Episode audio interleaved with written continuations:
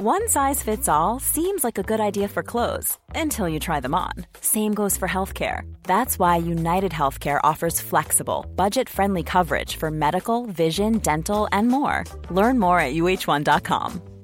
Hiring for your small business? If you're not looking for professionals on LinkedIn, you're looking in the wrong place. That's like looking for your car keys in a fish tank. LinkedIn helps you hire professionals you can't find anywhere else, even those who aren't actively searching for a new job but might be open to the perfect role. In a given month, over 70% of LinkedIn users don't even visit other leading job sites. So start looking in the right place. With LinkedIn, you can hire professionals like a professional. Post your free job on linkedin.com/achieve today. Ryan Reynolds here from Mint Mobile. With the price of just about everything going up during inflation, we thought we'd bring our prices down.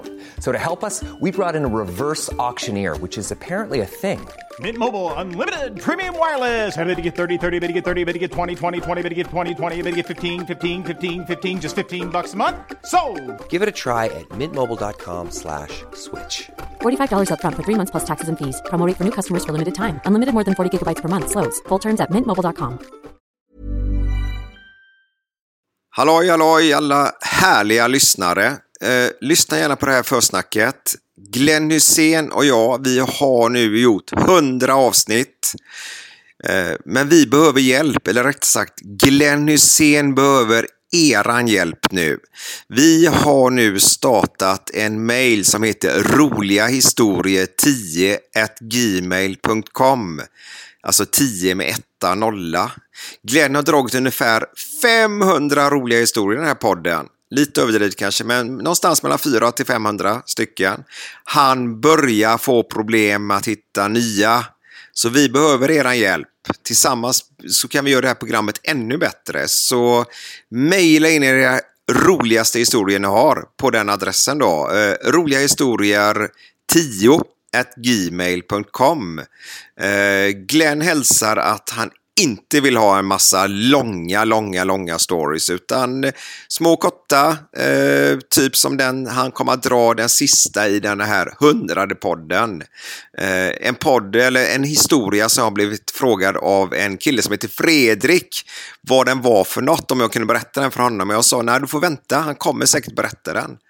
Och han berättar den idag, så det kommer bli så jäkla kul att få höra den. Sen om den är bra eller dålig, det är bara ni som avgör. Men mejla oss gärna där, eller mejla till Glenn då. Och på den mejladressen vill vi enbart ha roliga historier, ingenting annat. Så tack för det. Sen, Göteborgs Måleri, våra härliga sponsorer. Tack, tack. Jag behöver inte säga mer än så, utan vill ni ha målat hemma? Mejla ni bara till Sandor och Micke på Göteborgs Måleri. Det är bara att googla fram dem så hittar ni dem. Gå in på deras hemsida och kolla. Underbara gubbar, och det kan hända att jag kommer att måla hos er också då. Sen har vi då naturligtvis Jocke på Golvpartner i Göteborg AB då. Om ni vill ha kontakt med honom så är det jocke@golvpartner.se. Men det bästa är med Jocke, tycker Glenn då. Han är Liverpool-fan. Han åker över till Liverpool och kollar på dem. Är ett äkta Liverpool-fan verkligen. Och så gillar han att hinka öl. Så du är en god gubbe, Jocke. Och sponsor till den här podden. Så tack så jättemycket, Jocke. Tack så jättemycket, Sandro. Tack så jättemycket, Micke. Så hoppas vi att vi hittar nya sponsorer nu till de andra 100 avsnitten vi ska göra. Så är ni sugna på att vara med som sponsor i den här podden och bli en del av Göttenna, så mejla oss på gottannaglen1gmail.com. Gottannaglen, alltså gottannaglen1gmail.com. Det var väl egentligen bara det jag hade att säga just nu. Men som sagt var, ett stort tack till er alla lyssnare. Utan er så hade vi inte varit den podden vi är. Så jag säger bara, nu kör vi. Nu är det fredag. Nu är det fredag. Nu är det Götterna. Direkt från Göteborg med Micke Måren och Glenn Hysén. Välkomna. Nu är det fredag. Nu är det fredag. Nu är det Götterna. Direkt från Göteborg med Micke Måren och Glenn Hysén. Välkomna. Götterna. Tjena, det var Glenn här. Välkomna till Göttenna-podden. Och det här är ett litet speciellt program, för det är 100:e programmet vi kör nu, så det är lite jubileum. Och det är lite olika än vad det brukar vara, för vi har en gäst och som även ska vara typ programledare här idag. Och det är Markus Birro. Det är... Tack så mycket. Ja, shit, det är ju hundraårsjubileet. Ja, det är underbart. Hundraårsjubileet. Vilken jävla ära det är att få glida in och vara med och gästa. Jag har ju gästat er, kommer ni ihåg det? Jajamän. När vi var två... Vi var hemma hos dig. Ni var hemma hos mig, ja. Vi tog några foto med min På spåret-pokal, tror jag hivade fram på ett sedvanligt sätt. Ja. Den är du stolt över. Ja, den är jag pinsamt stolt över. Men det här är ju fantastiskt. Hur känns det till att börja med att fråga er? Fan, 100:e programmet. Hur va? Nej, grymt tycker jag. Jag är förvånad att vi kom upp till 100. Ja, alltså vi snackade om det förut här. Vi har hållit på i 3,5 år med detta nu. Det är ju helt sjukt. Man knäpper på fingrarna så går det 3 år liksom. Ja, är det varje vecka i 3,5 år? Nej, det blir inte 100 veckor. Nej, det blir fler. Det blir lite mer. Just det. Framförallt nu liksom, när det har varit mycket som jag kan inte vara med varje gång. Man är ute och flyger och far och sådär. Men, och så nu under sommaren här har det varit väldigt lite. Vi har ju lagt ner det med mening liksom, att nu kör vi igen. Ja. Glenn sa ju så här att den här podden vänder sig till knegare då, Markus. Ja. Men Glenn tog semestern under sommaren och den var på 4 månader semestern, och det är ju inte så mycket knegasemester att ha 4 månader, eller? Nej, det är ju mer lyxlirare. Ja. Jag kallar mig inte själv för lyxlirare, utan jag tänkte bara, nej fan, det är gött att ha ett break nu. Ja. I 4,5 år. Jag glömde bort mig lite på vägen. Det gick 2 månader för länge. Ja, men, hade du planerat att det skulle vara 4,5 eller blev det bara så? Nej. Det blev bara så. Ja. Okay. Om att börja i den enda, vilka reaktioner har ni fått från podden och från lyssnare över tid? Om ni tänker på tillbaks när ni började och hur det har gått liksom över, har det ändrats? Har det blivit mer? Har det blivit liksom, hur har utvecklingen varit? På reaktionerna tänker jag. Det kan mycket mer än vad jag inte... Ja, kommentarer får man ju jämt och ständigt. Ja. Och bara det är ju ett bra tecken att folk lyssnar liksom. Ja, för när man researchar lite nu, som det heter, och när man kollar lite och läser på lite om er och podden och så märker man ju att de sista, det dyker upp i andra sammanhang och sådär. Mm. Fotbollskanalen har lyssnat, och du vet, det dyker upp att andra medier lyssnar på Göttenna-podden och sådär. Mm. Det är ju kul. Ja, jättekul. Så har du ju spridit sig betydligt mer i andra sammanhang då. Ja. Vad var det senaste nu du stod? Jag snackade med om det. Vad var det? Ja, men det var något, men det var Svennis där. Ja, det var Volvo. Han ville döpa om Blåvitt till Volvo. Ja. Det sa han i Göttenna-podden. Så. Ja. Och där vet inte jag, Markus, var du står. Men jag sa väl i podden där att jag föredrar ju Allsvenskan för Premier League. Typ lite grann med supporterkulturen och detta då. Ja. Men det Svennis menar, för han fick lite skit av Blåvitt-supportare där med all rätt, om man så säger, om man verkligen vill göra det steget.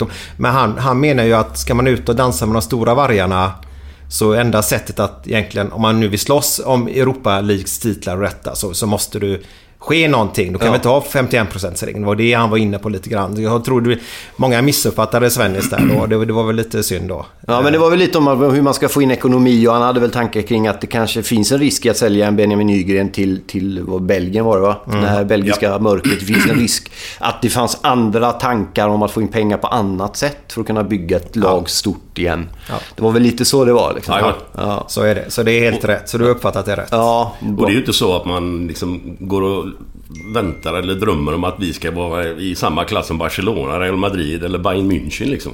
Utan bara att man kan behålla spelarna lite längre, så det kan bli ett lag av någonting. Istället för att de sticker så fort man gjorde han 5 mål Benjamin innan han drog. Och så fick de 50 mille. Eller var det? 50? Ja, det var väl något sånt. Det där med siffrorna är ju alltid lite olika hela tiden, Markus. Blåvitt behöver ju pengar liksom, det förstår jag. Men du kan inte bygga ett lag. Men då tänker jag framtiden här, Markus och Glenn. Kan det inte vara så istället då? För vi kommer ju aldrig komma dit så länge vi har 51%-regeln, som jag tycker att vi ska vara rädda om då. Men kan man inte börja tänka lite mer så här, istället för att sälj Benjamin Nygren och nu tror på honom, men han gör det bra här i Blåvitt, han får spela, han utvecklar sig. Jag tror att han utvecklar sig mer om han har varit kvar i Blåvitt. Ja, men Gent, eller de heter inte Genk. Ja, exakt. Yes. Och ni mötte Gent på 80-talet. Ja. Med T i slutet då.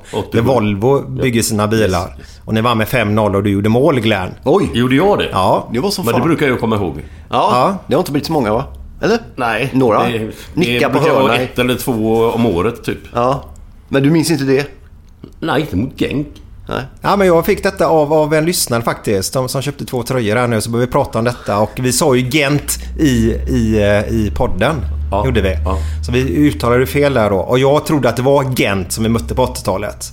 Så det var jag som var ute på lite håll där. Men jag tänkte på som Benjamin Nygren då, att Blåvitt säljer honom. cashar in och han är kvar 1 eller 2 år i Blåvitt och fortsätter utvecklas hela han är färdig för Belgien då. För nu sitter han och nöter bänk tror jag. Mm. Och det är synd att ta en 18-åring som knappt har spelat allsvenskan dit ner där det är ändå tuffare, sitta där och nöta bänk. Ja, han kanske blir bra om 3-4 år, det är mycket möjligt. Mm. Men jag vet inte. Möta Genk, vad tror du? Men det är ju också att de där, men alltså hur de proffsklubbarna arbetar ju mycket att de köper ju aktier mer än spelare, så alltså de kollar ju på ålder, potential och sen så köper de det egentligen oavsett hur bra han har varit eller är, utan man säger ja, det här är bra, det är bra, om inte vi köper så tar någon annan och så köper de. Så det är en stökig värld liksom. Ja. Men jag tycker vi släpper idag för vi fyller 100 nu, Glenn. Ja, har inte du lust att öppna en liten rackabajsare? Okej, så här är att jag var ju något skeptisk till historien i en liten flaska. För ja, jag vet men vi hade tyvärr inte. Och det värsta var... Det blåter ju ingenting, men jag var öppnad och skruvad upp den. Men du, ärligt talat, nu undrar jag ju bara lite grann. Hur kan man ha champagne med skruvkork? För det här är äkta champagne. Tack. Ja, men den är så här halvfusk kan man säga. Ja, men ska ni skåla lite grann för de här 100 avsnitten då tycker jag? Skål, Mikael. Jävla stort. Markus, vi skålar med dig fast du är nykterist. Ja, men jag är med. Jag är glad ja, på alla sätt faktiskt. Om man tar från början, vad var det som startade podden? Hur gick det till och vems idé var det? Det här är, tycker jag, jätteintressant. Glenn, kommer du ihåg? Den där jag kommer ihåg det var att vi har en gemensam bekant, Rickard Målan, ja. Mm. Så jag kommer inte ihåg varför vi startade upp det. Nej. Du ringde mig i alla fall, vet du. Jag ringde dig, ja. Sen vet jag inte, hade ni träffats innan? Ja, i något sammanhang med Rickard och den gemensamma kompisen. Men vilket sammanhang vet du fan. Det här är ganska roligt. Ska jag berätta första gången jag träffade Glenn Hysén i mitt liv? Det tycker jag. Ja. Var på BB? Nej, inte riktigt. Rickard ringer till mig. Micke, ikväll det är ett möte Siksjöns industriområde. Oj. Ja, Siksjöns industriområde, möte ikväll. Det lät lite så här halvskämt då. Ja, Glenn Hysén har ringt mig. Och han sa, jag tänker inte berätta någonting innan vi är där. Jag kom bara dit och lyssna. Och jag som varit inne i den här spelvärlden började få öronen ut och direkt att vad fan är det här? Det här låter lite skumt då. Och ju mer information jag fick, för vi fick ju inte så mycket mer information, men det var väldigt, kom bara dit, lyssna och så avgör ni sen. Ah, okay. Och på den här tiden var jag ganska inne med pyramidspel. Ja, den är stökig. Ja, den är stökig, ja. Så vi åker dit ut, Siksjöns industriområde. Jag har ganska klart för mig innan att det här är ju typiskt pyramidspelsvariant säkert som ska presentera här nu då. Kommer in i den här lokalen och naturligtvis så är det detta. Glenn är där, massa bara män nästan. En kvinna är där inne då. Men det är ju alltid män naturligtvis. Vem var det? Kvinnan. Ja. Ja, nej, inte en aning. Jag kände bara dig, eller Rickard bara där. Det var ju folk därifrån. Men så började han ju prata och han, den gubben som säljer in där, han, naturligtvis så har han ett sjukt barn hemma då. Så ringer hans telefon så måste han dra och pipa iväg direkt. För han var ju bara den som introducerade det. Ja, det klassiska. Ja. Så naturligtvis när han står där så får han ut sms och säger tyvärr min dotter har 40 grads feber, jag måste åka hem. Då tänker jag bara, okej, bra härligt, ni lurar in oss i detta. Nu tar nästa gubbe över då, det där klassiska. Så tog nästa gubbe över och började förklara hur man skulle sälja dessa här grejerna. Och det här var i naturligtvis Bahamas någonstans där borta. Ja. Och de skulle sälja andelar av någonting. Kommer inte ihåg riktigt vad det var. Och alla skulle naturligtvis bli miljonärer på detta då. Ja, riktigt. Men jag är ganska bra på matematiska uträkningar i huvudet sådär. Ja, kan man inte tro. Nej, men jag är väldigt dålig i skolan med X och Y där. Men gånger och sånt där är det ingen som slår mig på fingrarna på då. Så ganska snabbt där så pratade jag ju ner honom tyvärr då inför dessa då. Så det slutar med att folk reser sig upp. Går ut och så frågar han, vart är du på väg då? Pekar på mig, gör den här andra gubben då. Bara, slänger han är kvar här inne så kommer inte jag vara kvar här. Och så gick de. Men jag pratade ju ner dem helt enkelt. De hade ju ingenting att komma med till slut. Nej. Och så går vi ut därifrån och jag är ju ganska hatad då vid detta läget. För alla vill ju bara höra att man kan bli rik och miljonär. Ja. Och sen där bankkorten visade upp också, bara det var det 6% ränta på. Så egentligen man bara kunde låna in ett par miljoner och bara satt in pengarna och tjäna pengar. Sådär. Skitsamma. Kom vi ut och så då kom jag ut så står jag där på parkeringen med Rickard. Så kommer Glenn förbi mig, slår mig på axeln och så här, fan, du var den bra på huvudräkningen då. Till skillnad från mig typ, eller? Ja, jag tycker det är jättebra, nej. Så jag hörde att Glenn hoppar på det spåret i alla fall, men hur det gick vet jag inte, Glenn. Jag var med, vi gick runt 2 vändor så vi kanske känner dem, ja. Jag tror man la in 1700 spänn någonting eller något sånt. Nej, inte en aning. Att det var något sånt. Men vi gick runt två gånger så att vi fick ju cashat in 30-40 000 av. Ja. Men innan det började gå neråt då naturligtvis. Ja. Ja. Så man kan säga att Glenn fick 30-40 000 av andra människor som förlorade då 30-40 000 då. Ja. Ja. Ja. Men sen i sin tur förlorade du dem med. Ja. Men när var det här? Det kan ha varit en 15-20 år sedan nästan. Va? Ja, exakt. Det här var nog 00-talet eller. Ja, okej. Nej, det måste ju vara något sånt där. När jag kom hem från England. I Geist, då köpte vi det här en spelbutik uppe i Kvarös, Frölunda. Ja. Och då var ju Rickard med där. Mm. Han jobbade lite extra för oss där inne när inte vi kunde. Han ställde upp. Ja. Och det var ju då det började med det här, tror jag. Och det här är ju 95, 96. Ja, det hela 90-talet. Det var ju pyramidspel. Men när vi var där, det var 00-talet eller någon gång i början. Ja. Var det där. Han Rickard vi pratade om nu, det var så roligt för han var ju kund upp hos... Glens butik där i Kvarös. Ja. Och Rickard har vi spelat för en krona lite för mycket mot vad han ska göra, men då så ska Glenn på toa. Det här har Rickard berättat i alla fall. Glenn ska på toa så han bara säger kan du bara passa maskinen, jag måste på toa då. Ja, och så han ställer sig och passar så kommer Glenn ut så har Rickard en kund. Ja. Och han kör in bångarna och alltihopa där så och kunden gått så Glenn bara helvete, vad du är duktig på detta. Fan, kan du detta? Vill du jobba här eller? Nej, så du gav han fick anställning. Men vad fan jobbade du med bakom kassan? Ja, för fan. Jag såg ju det. Det var ju det var inte slitsamt, men det var tidskrävande. Mm. Det var ju uppe 9-9 varenda jävla dag. Det var ju en sån här, vad heter det? Servicebutik samtidigt som spelbutik. Kan du inte berätta om rånet som ni åkte ut för? Ja, då var ju inte jag där. Då jobbade min exfru. Helena jobbade där då. Ja. Så ringer de ju, jag kan inga detaljer här nu, men jag kommer inte ihåg detaljerna, men de ringer och jag är ju hemma och sitter och dricker sprit hemma. Ja. Och de ringer från Kavresborg och säger att de har blivit rånade där uppe. Va? Så jag hoppar in i bilen halvpackad och kör som en jävla dåre. Alltså 110 över Älvsborgsbron. Ja. Rätt bort. Jag kunde ju åkt dit stenhårt. Ja, riktigt. Men jag fick bara ett spel liksom. Fy fan, jag bara skakade när jag kom dit upp. Alltså, vad är de? Är det någon som har tagit dem eller vad är det? Ja. Men det var ju ingen som fick tag i någon. Jag vet inte vad de snodde. Cigaretter, lite filmer. Och man fick dem 1000 spänn kanske. Ja. Var polisen där när du kom hit? Ja. Okay. Jag kom nog och slog näven rätt i toalettdörren. Så den sprack. Alltså dörren, inte näven. Nej. Man blir förbannad. Man blir ju så jävla... Ja. Ja. Ja, det var bra. Men podden nu den startades då. Det var så här, jag fick numret av Rickard. Jag ringer till Glenn och ser samtalet så här. Tjena Glenn, vi har träffats 2 gånger. För att träffa honom en gång tidigare också. Du kommer in på det senare tror jag. Du vet inte vem jag är, men jag är kompis med Rickard och jag vill starta en podd. Är du på?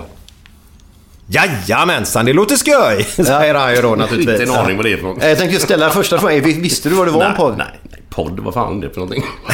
Så du visste inte vad det var du sa ja till egentligen? Nej, men jag sa ja till ett möte om att snacka om podd. Okay. Ja. Så jag bjuder Anton och Glenn på en lunch på någon italiensk ställe i Gårda som Anton kände någon. Ja, hans kompis farsa var så drev det här stället. Ja. Mm. Och där pratade vi lite grann hur podden skulle vara. För grejen var så att jag ringde upp Glenn var att jag gick och jobbade och lyssnade på mycket poddar. Och då lyssnade jag på Pernilla Wahlgren och hon Vistand. Ja, just det. Sofia. Mm. Deras podd då. Det var megastor runt tag där, ja. Mm. Var det de som var inne i Globen eller vad var det? Eller? Nej, det var Bianca. Hennes dotter, tror jag. Och då var det så lättsamt för de var ju hemma hos sig själva och rätt att spela in en podd och bara satt och tjötade, käkade lite och hade ganska trevligt sådär då. Och då tyckte jag att det fanns ingen riktig Göteborgspodd. Så ville jag fram lite Göteborg och Glenn Hysén och lite roligt och inte så PK heller då, för jag har ju svårt för PK-hysterin som är där ute då. Ja, den är gastkramande kan man säga. Ja, så jag ringde Glenn och det här var, tror det var sista mars. Fan, har du koll på vilken bra minne du? Ja, men jag har detta. 30 mars, jag tror det är väl 30 dagar var mars. Ja, man kan göra den där. Ja, jag orkar inte. Alltså, nej, det är 31 tror jag. 31, ja, men nära. Så hade vi den lunchen. Fan, nära. Och sen så är det så här, vi kommer överens om att jag, Anton och Glenn ska starta en podd ihop. Ja, okay. Och prata om att lyckas, misslyckas, barnidrott och lite så här grejer och lite gött snack så där bara. Det är första tanken, för vi vet inte, vi är ute och sådär. Anton är ju snurrig som vanligt, återkommer ju inte att rätta sig. Efter en vecka så var jag tag på Anton och bara, ja men ska du vara med nu eller inte? Jag måste ha ett beslut för att kunna gå vidare då. Och då, han hade så mycket på gång i Stockholm och det var så mycket, och herregud, det var ett par poddar uppe i Stockholm och ja, det var mycket grejer på gång. Ja, ja men vad bra, sa då hinner inte du med detta, då kör jag Glenn själva. Bra, tack. Och så går vi vidare. Då kontaktar vi Peter Sandholt på morgongänget. Jajamän. Just det, den gubben, ja. Mm. Han är ju skitgod. Ja, han är vad ska jag säga, lokal radioprofil, kan man säga så. Ja, han är ju hur han stod där. Ja, det är de andra också, Ingmar Allén och hon Linda, de är ju gogo. Just det, de har fan hängt i länge de där. Ja. De var blir gamla de är nu. Ja, hej då. Men då blir det så här att Peter, för först pratar du med honom och han är ju jättepositiv och jag får numret till honom, ringer honom, pratar med honom. För vi vill ha med honom i podden då. För han sa att ni kan spela in den här hos oss, podden, alltihopa. Men det slutade med att han tyckte att nej, ni ska ha en kvinna. Vi har tjejer här på kontoret som kan vara med. Och då fick jag lite sådär, ja men fan. För så gör man nu för tiden. Ja, två män och en kvinna. Man kan inte vara tre män. Det är för gulligt. Nej, det är ju för fan politiskt inkorrekt. Ja, det blir farligt. Ja, jättefarligt. Men då blir jag så här lite sådär taggarna utåt. Ja, men jag blir sådär, nej vad fan. Det kan ju inte bara vara en kvinna för kvinnans skull, om man säger så. Inte om man har en annan tanke med vad man vill göra. Nej. Liksom. Nej. Och han säger till mig, kan inte du skicka ett schema? Eller han säger inte schema, han säger någonting annat. Typ, inte dagordning, men... Körschema. Ja. Och jag tänkte, vadå körschema? Vad snackar han om? Så jag fattar ju ingenting. Så jag får sätta mig och plita ner eller något. Tänkte jag, så skulle bara ner något. Jag bara hitta på. Ja. Och mejla över till honom. Sen var det totalt radiotystnad. Inte ett ord tillbaka. Alltså, det är ju aldrig bra. Han hörde inte av sig någon mer. Nej. Du var bara bonk. Fan, den är stökig. Så då kände jag bara så här, okej, vad fan gör vi nu då? När vi kör själva, Glenn, och så bjuder vi in en gäst istället. Ja. Det gör vi. Ja. Härligt. Ja. Och nu bara nästa fråga då. Vad gör vi nu? Jävlar, vi behöver teknik. Hur gör man det då? Vart lägger man poddarna här? Hur funkar det? Jag visste ju ingenting. Nej. Inte den minsta aning då. Då fick vi tag på en härlig kille som hjälpte oss med detta. Ja. Så vi köpte in utrustning. Ta ner Greget Las. Han bodde uppe i Linköping eller Lidköping. Mm. Han konsultar oss. Och han är nere en hel dag med oss när vi spelar in första avsnittet. Ja. Och då har vi Anton som gäst. Och det här är... 3,5 år sedan. Ja. Och ja, första avsnittet släpptes 4 maj. Så... Om inte Peter och Anton där. Så vi tog 30 dagar från idé till vi var igång och ute med det, kan man säga då. Ja.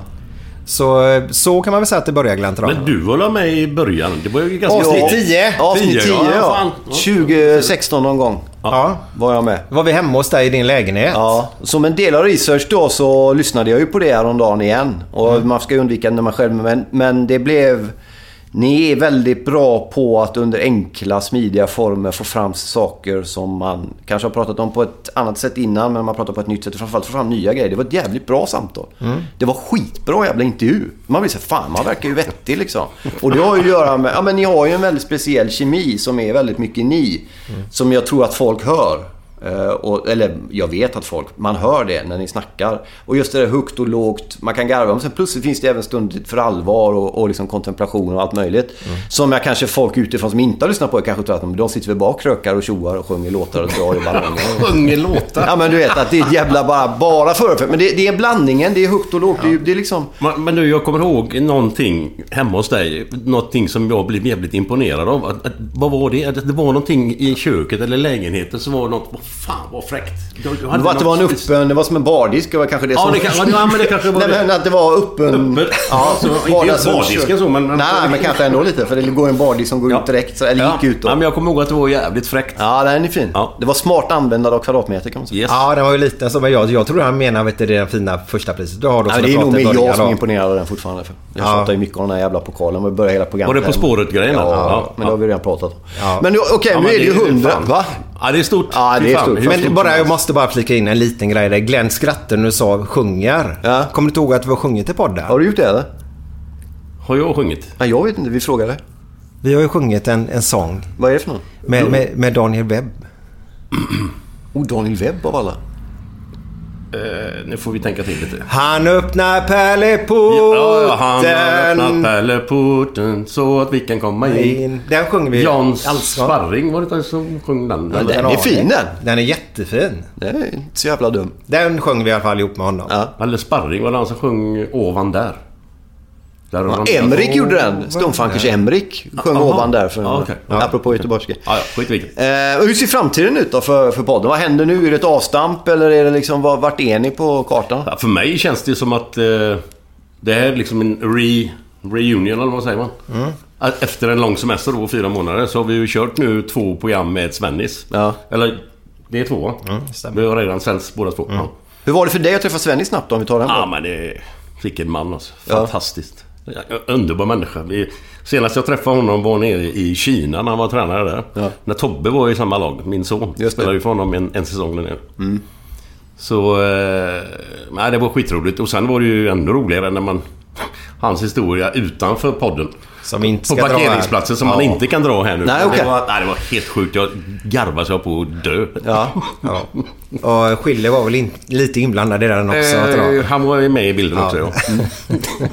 Men vad snackade ni? För du är ju ett IFK Göteborgs-fans också. Oh, ja. Eller, du vet, supporter helt enkelt. Stenhård sådant. Ja, eller? Lagom. Ja, okej. Okay. Ja. Finns det grader av, eller? Ja, det finns det ju. Ja, okay. Jag är inte hatisk. Nej. Utan, men för mig så är det ju Blåvitt kommer alltid gälla och alltid gällt. Och jag ser väl supporterskap att man är i olika faser i ålder. Alltså, beror på vilken ålder man har på sig. Så tror jag att man blir lite lugnare ju äldre. Temperamentet, man ser det lite bredare ju äldre man blir lite grann. Ja. Den hetsiga 20-årsvarianten, då de har ju själv varit. Så jag förstår ju dem också. Ja. Så jag tror att det är bra när man kommer upp i åldrarna. Nej, men det är ju lite tyvärr det. Många äldre säger ju så här: ta vara på livet nu. Och då tycker man, men käft på dig gubben ungefär. Ja, men man lyssnar ju inte i man är 20 år. Ungdomen är bortkastad på de unga. Ja, exakt. Ja. Du, vad har du för sympatier inom fotboll? Det vet du väl. Jo, Roma vet jag. Ja, Roma, ÖIS. Är det ÖIS? Nej, ÖIS. Farsan blev ÖIS. Vad gick det snett där någonstans? Ah, pappa kom på 60-talet från Italien. Bodde i baracker i SKF där och skulle skaffa sig ett favoritlag. Och gick han kolla på en IFK, en ÖIS och en Gaismatch. Så blir han nöjsare. För den var den bästa matchen? Eller ja. Han hade inga liksom. Det berättade de faktiskt i podden när vi hade det. Ja. Väldigt fint berättat. Ja. Mm. Kan det ha varit med Agnes Simonsson? Jag tror att det var på den tiden. Ja. Så att då gjorde de någon spännande match då och där liksom. Du har ju fått en läxa inför det här programmet, Micke. Ja, jag har fått det. Ja. Jag gillar ju läxor från skoltiden. Ja. Mm. Okej. Vad gick den här ut på? Om vi börjar där. Nej, men jag fick ju en läxa från dig då, Markus, där att jag skulle gärna skriva ner lite grann olika grejer som jag har varit med oss eftersom jag har startat den här podden då. Ja. För du ska säga det till dem som innan du sa så här: jag är inte entreprenör egentligen, men och sen så drog du liksom 4-5 entreprenörspunkter. Så det är du ju bara så du vill det inte. Jag har ju svårt med det ordet då. För mig är det ju en som håller på att starta massa företag och detta då. Och, okej, du tänker så. Mm. Ja, vi får väl se om jag är det efter den här podden eller inte. Ja. Så, och jag skulle slänga in dem lite här och där. Ja, men du berättade lite grann vad du har gjort innan, vad du har startat, vad du har drivit, vad du har haft dina händer i typ. Ja, exakt. Ja. Har du någon sån du kan dra nu? Vi kan, eftersom vi är inne på fotboll och detta då, så kan vi ta 92 då. Ja. Så hade vi ett EM här i Sverige. Det är riktigt. Och som då, Danmark gick och vann, som inte ens skulle varit med från början. Tack vare juggarna där, ja. Just det, Balkankriget där nere. Så. Ja, sorgligt men kul för danskarna då. Jugoslavien fick inte komma, nej. Då var Danmark next i tur där. Så de ringde folk från sandstränderna så att fan, vi ska spela EM om en kvart. Och Sverige gick väl till kvartsfinal eller semifinal? Semifinal. Ja. Stryk mot Tyskland där, ja. 3-1. Ja. Hade du lagt av då eller? Ja, jag slutade efter VM 90 när det gick åt helvete. Ja, okej. Men det är ju lite intressant för det var bara 8 lag med i EM på den tiden. Det var 2 stycken, 4 grupper bara. Just det. 1:an och 2:an gick till semifinal. Så enkelt var det. Ja, okej. Så det var lite lättare och så. Men då... Eller det var ju inte alls egentligen. Nej, det var ju svårare att kvala in. Exakt. Vilket Italien fick kännas vid för de. Men Sverige fick ju vara med på grund av att de arrangerade EM då. Det är sant. Mm. I alla fall tröjorna där. Ja. Så då var jag målade då. Jag har även egen målarfirma då. Ja. Så var vi måla i Lund. Jag ska dra alla dessa ganska kort för det tar för lång tid annars. Var det målade, träffade en kille som bodde i lägenheten. Han jobbar på ett tryckeri tänkte jag, EM-tröjor. Han kan vara lite kul. Sådär. Mm. Så då tog vi fram plansch från han Ardu Struver. Ja. Den hade du koll på. Yes. Konstnärskoll. Det han och Lasse Åberg var mycket ihop. Ja, ah, just det, fan, det är sant.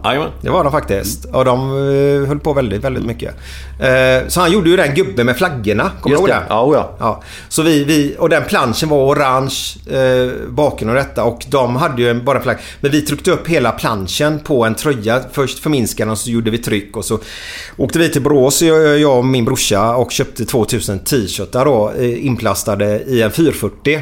Och 2000 t-shirten kan säga, det tar väldigt mycket plats. Ja, riktigt. Men vi fick hem dem, tryckte dem, åkte runt och sålde. Men problemet är med mig då är att när vi hade tryckt klart, de hade hämtat de 2000 tröjorna. Ja. Då är jag nöjd. Ah, okej, så du har ingen sån profitkänsla som ska träda in i? Nej, sen så jag är nöjd, då har jag gjort mitt tycker jag. Sen ska nu pengarna in och säljas. Ja, men där tappar jag intresset på något sätt. Ah, okay. Och det har jag gjort på många av dessa grejerna tyvärr. Ah, okay. Så det ekonomiska har jag inte bra. Men, alltså, men den här brorsan eller kompisen där som var med då, var han med profitdriven som gjorde att du... Ja. Så ni fick inte stå där för det? Ja, till slut. Första gången vi åkte ner till Malmö ska sälja, då sålde vi 2 t-shirtar där nere. Och sen åkte vi hem. Ah, okay. Kände att okej, nu har vi 1998 t-shirtar kvar, vad gör vi? Ja, vi kämpar på. Så det slutade med att vi var här uppe och kollade Sverige och Tyskland faktiskt. Ja. Vi drog upp ett helt gäng hit upp. Stockholm säger vi då. 8 per Stockholm, ja okay. Och det var ju midsommar, var det, den helgen. Först firade vi midsommar i Askim på söndagen, eller på fredagen. Ja. På lördagen så drog vi bilarna upp hit.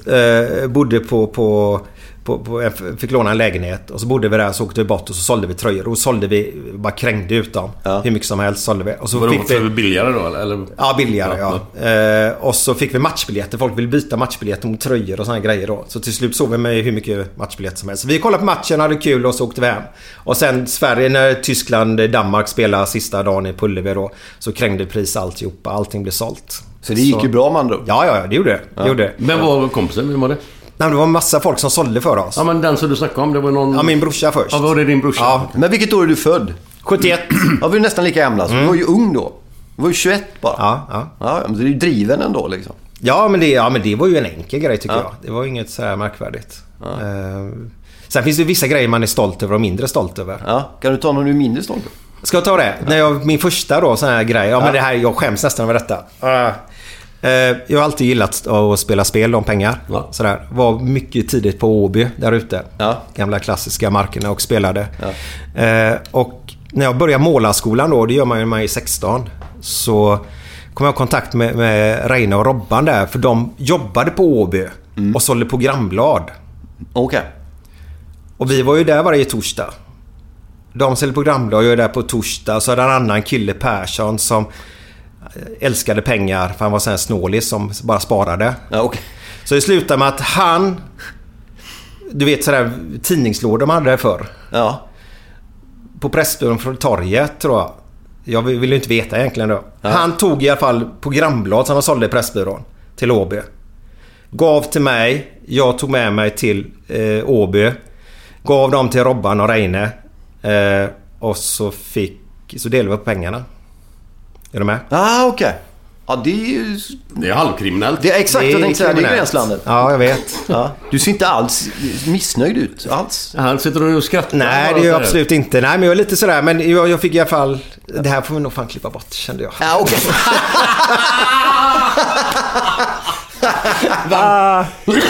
Varför då? Du är preskriberad för länge sedan. Jag vet. Men han tog grejerna, jag tog emot. Vad blir man? Hälare blir man väl då? Hälare? Ja, det är möjligt att det häller i... Men som sagt, det är nog preskriberat för det här laget. Ja. Jag får pipa de namnen i alla fall. Så är det. Men det är jag inte stolt över då. Nej. Ja, okay. Men det man kan inte vara perfekt för fan. Men grejen var så att Åby fick tillbaka pengar, för vi spelade med dessa pengarna. Det var ju spelpengar bara. Det nu bara för du ska ha någonting att säga. Det gick tillbaka. Exakt. Ja. Det ska bli kul att höra hur mycket av det här som är kvar, för det vet ju vi som lyssnar nu då, hur mycket som är kvar av det. Eller, exakt. Ja, det är riktigt. Vi har ju, du kanske drar några sådana lite längre fram med andra grejer som du är mer stolt över, som vi inte behöver klippa i. Eller? Ja, jag ska berätta en grej som jag är väldigt stolt över. Okej. Det är en sån här cliffhanger. Glenn är inblandad i den också. Okej. Och du är stolt ändå? Ja, tack ska du ha. Men apropå den grejen och Glenn, det är ju nivåsättningen i ett nästa punkt och runda. Jag kommer, vad fan betyder det? Det är ju humor då. Det kommer att bli en historia här. Jag får se vilken det blir här nu. Och jag är inte så där politiskt korrekt, så att vi kan börja på en djupet direkt tycker jag. Vi kör den vi snackade om förut. Även om den är förbannat hemsk. Men... Ja. Så jag förbereder alla lyssnare nu att det här inte är... Jag ber om ursäkt innan jag drar den. Men Glenn, då vill jag göra en cliffhanger då. Kan du inte avsluta podden med denna? För det här är... Jag måste bara berätta en grej, Markus. Ursäkta, jag går in här nu. Den här... Vi har Peter Apelgren. Ja, Peter! Underbart. Kom gärna lite närmare, Markus. Absolut. Så vi hör dig. Älskar Peter Apelgren. Han är sjuk i huvudet. I slutet på den här podden så drar de historier, så drar ju Peter den också då här.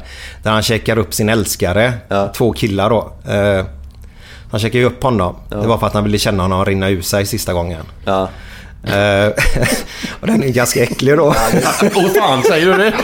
Och då tror jag Peter säger något sånt här. Har du någon sån då? Jo, jag har en. Men den kan jag fan inte dra i denna podden. För den är så hemsk då. Ja. Men nu var Glenn nu då lovat att dra den här idag, gjorde han ju precis. Ah, alltså du har inte dratt den någon gång innan? Nej, jag förstår. Men jag tycker vi avslutar podden med den. Ah. Kan vi göra det, Glenn? Ska vi ta den nu? Nej, inte den. Avsluta med den. Mig om den sen. Ja, jag kommer påminna. Jag skäms ju resten av programmet här nu. Du inte skämmas. Nej, vi tar den i slutet då, så då kommer vi undan liksom. Så en annan nivåsättning, tack då. Ja, och då får vi ta någon... Markus, den är hemsk. Ja, jag solsätter med det. När kan tennisspelare äta asiatisk mat? I tiebreak. Tiebreak. Ja, det är tie med TH. Killen säger så här: kan jag sova över hos dig? Jag har tappat bort mina nycklar. Damen säger: jajamän, det kan du väl, men jag har mens. Oj, där var nycklarna. Ja. Det är ju 2+, va? Ja, det tycker jag. Ja, det är bra här då. Ja. Mannen läser en bok i sängen. Och hans fru ligger bredvid naturligtvis. Helt plötsligt så börjar han ta henne på musen liksom. Älskling, vill du ha sex? Nej, jag ska bara blöda ner handen i fingret, för jag ska vända blad. Ja. En dvärg kommer in på ett kasino och kopien säger: spelar ni kort? Nej, jag är full, så här. Va? Spelar ni kort? Kort. Nej, men det är ju två. Nej, jag är full, den är jättedålig ju. Den är fantastiskt dålig. Den är bedrövlig. Det är det som är så. Vad fan kom på den alltså? Ja, inte jag har ingen aning. Ja, det är ju fängelsestraff på den skiten. Fängelsestraff? Jävlar vad usel det var. Har du några med där, undrar vi ju igen. Ja då. Ja, hinner vi en till tror jag. Ja, vi kan ta en till. Ja. Jag var hos tandläkaren i morse. Men han var sjuk, så de hade satt in en vikaries. Det var bra. Ja. Nej, det tycker jag var skitdålig. Nej, den är svinbra. Framförallt när han skulle innan man fattade den. Sen kommer den. Ja, den var fin. Ja, vi tar en till då. Ja. Göran Persson var ute och red. Då mötte han Alf Svensson som sa: åh, vilken väldigt fin hingst du sitter på. Nej, du Svensson, där tar du fel. Det är ingen hingst. Jo, det är klart det är en hingst. Jag ser väl att det är en hingst. Nej, det tror jag mer på Carl Bildt. För honom mötte jag precis innan. Och han sa att han har aldrig sett en sån stor fitta på en häst förut. Alltså, det var man börjar med vad som är fel. Till att börja med att Göran Persson träffar Alf Svensson när de är ute och rider. Redan där tappar vi ju det alltså. Så jävla konstruerat, va? Vi kom in i en gubbe till en cirkusdirektör. Så säger: jag kan härma fåglar. Ja, det är det många som kan, säger cirkusdirektör. Du kan dra. Okej, då tog han sig en väska och så flög han ut genom fönstret. Ja. Ja, jag har ju hört den här. Ja, det är ju 3- på den alltså. Ja. Men då, vi måste hänga ut den då. Eller hänga ut, det behövs jag. Men vi är en cliffhanger att det kommer en grov jävla på slutet. Ja, och den är jag inte stolt över den. Och jag förstår att folk kanske tar illa upp. Men vad fan, det är ju inte... Det är inte på riktigt. Det är ju inte liksom... Nej, exakt. Glenn, jag måste bara berätta så här. Jag kan säga att alla våra lyssnare älskar dem. De älskar dessa historierna, ska du veta. Ja. Så ta åt dig. Ja. De älskar dem. Ja, okay. Exakt. Ja. Men det är inte helt korrekt alltså. Jag får mycket meddelanden och säger det. De skrattar gött åt dina historier. Ja, bra. Så ta åt dig. Ja. Vi har ju massa lyssnarfrågor också såklart. Det hör ju till... Svarar ni annars på lyssnarfrågor? Eller har ni samlat ihop dem enbart för det här? Eller har ni... Nej, nu har vi... Det här är ju speciellt då för detta avsnittet då. Ja. Sen svarar jag... Jag får be lite om ursäkt då. Jag gillar ju inte nätet. Alltså, jag gillar inte att vara inne på... för mycket. Sen är ju alldeles för mycket där inne ändå. Men jag svarar så gott jag kan, så kan jag väl säga då. Sen finns det alltid en och annan fråga som inte blir besvarad och jag ser den inte. Så det är där inne så sällan på just våran sida. Nej. Sen borde jag väl lägga en timme i veckan kanske och bara gå in och titta och så svara då. Filip och Fredrik är ju väldigt duktiga på detta, vet jag. Ja. Men jag har inte den tiden riktigt. Jag har 4 ungar hemma, jag har min målerifirma, jag har podden, de idrottar. Ja. Du är snart där, Markus, din pojke har redan börjat spela fotboll. Ja, det är fullt upp. Det är bara början, kan jag säga. Hur gammal är han nu? 10. Oj, du är mitt uppe i... Ja, det är jävla körande hit och dit. Ja, och hur värre blir det sen. Ja. Och då har man inte den tiden riktigt, tyvärr. Men det har kommit in några som på ett angränsande tema, höll på så här, och det är öl, och det gillar man ju. Så då är de första frågorna till er, vilken sorts öl gillar ni? Jag gillar all ljuslager. Så fort du går ner i typ sån här ale, lite sådär. Och när du kommer över till Guinness, nej tack. Varför inte då? Det smakar ju röven alltså. Det är inte gott. Det är ju som en halv middag satt i sig en pint med Guinness. Man blir ju mätt i för fan en vecka efter en sån. Ja, de är mättande alltså. Ja, så att nej. Ljuslager och vanlig Pripps blå är skitgott. Ja. Norrlands guld är jättegott. Ja, lager gillar vi bägge två då, ljus då. Så jag har ju svårt för humlesmaken om den blir för stark då. Och det är ju mycket i de IPA och detta är mycket humlesmak då. Ja. Varför vet jag inte, men det är lite dyrare att brygga på humle också. Ja. Så egentligen borde det vara billigare då att köra. Men så vet jag att en lagerull tar ju 6 veckor att göra och en IPA tar bara 3 veckor att göra. Ja, okay. På så sätt får ju mikrobryggerierna ut sin öl snabbare och cashen in snabbare då, va? Ja. Det finns en jävligt god polsk öl, men jag kommer inte ihåg vad den heter, va? Men det är ljuslager som är för jävla gött. Och så är det småflaskor så de hinner ju inte bli varma. Om du häller upp en liter i ett glas och du sitter ute på sommaren så blir ju andra delen av biran är ju varm när man kan dricka den snabbare i och för sig. Yes. Ja. Jo, i och för sig, men man ska ju inte häva i sig grejer. Nej, det är inte på också. Mitt i sommaren. Men Markus, får jag ställa motfråga där? Du är ju idag nykterist. Ja. Men på den tiden när du drack öl på den tiden? Ja, jag drack allt. Ja, vad var det för öl du gillade då? Jag gillade på Solrosen, kan man ihåg, i Haga där. Där hade de ju gösser på fat. Gösser, Österrike. Ja, exakt. Ja. Ljust, starkt, gott. Det kommer jag ihåg att jag tyckte jättemycket om. Sen gillade jag ju mycket Heineken. Jag tror de gjorde på majs eller något sånt där, så de var inte helt så här renläriga i ölsammanhang, men de tyckte jag var goda. Vet du vad, jag hörde någonting att i Brasilien, den ölen de säljer där, Heineken, är tydligen på majs. Ja. Om det nu stämmer, jag kan inte, men jag hade hört något nu du sa det. Ja, det är någon klocka som ringde om det där, tror jag. Annars så drack man ju allt, det mesta liksom. Guinness tog lite för lång tid. Du vet, för de ska tappas. Ja, det är lite snobbigt sådär nästan. Ja, men de som dricker Guinness, som man säger, de skottarna och det är ute i Irländarna ute på den riktiga puben som man söker. Liksom. Ja, plus att de dricker ju på en kväll kanske en 3-4 stycken. Alltså man orkar inte dricka mer och de dricker ju långsammare. De har ju svårt för unga killarna kommer in och bara, typ som du och jag, Glenn då, bara häver i sig. Ja. För de ska ju sitta och smutta på den här ganska länge och detta. Det är ett annat sätt att dricka en öl på helt enkelt. Vi var inne på det lite grann, vad får en öl kosta, en fråga också. Jag frågade innan vi drog igång, det fanns ju för många ställen så här 3 minst öl för 100. Jag håller ju med dig fullständigt. En öl ska inte kosta mer än max 35 spänn alltså. Ja, vi pratade bolagen nu eller pratade ut? Nej, men alltså, man är ute på krogen, men de kostar ju för fan 80 spänn, 90 spänn, ibland över 100 spänn. Det är ju fan... Är det sant? Ja, det är sjukt för fan. Det är ju sinnessjukt. Men likförbannat så köper man dem. På Arlanda nästa gång. Man köper dem likförbannat. För Arlanda, flygplatserna är ju sinnessjuka på allt i och för sig. Men det finns väl fortfarande så här västerhus och såna, alltså syltor. Ja, det finns, det finns ju vissa som inte vill stå stark för... Ja, jag har väl sett någon som säljer ut 29 spänn sådär då, va? Men du får väl räkna med 65-70 spänn för en öl. Jag kan väl tänka mig ett sånt ställe som Kvarnen här på Söder i Stockholm med Hammarbys stumpub här. Ja. Stumpub. Ja. De kostar kanske 35-40 spänn kanske. Ja. Förhoppningsvis, antar jag. Ja.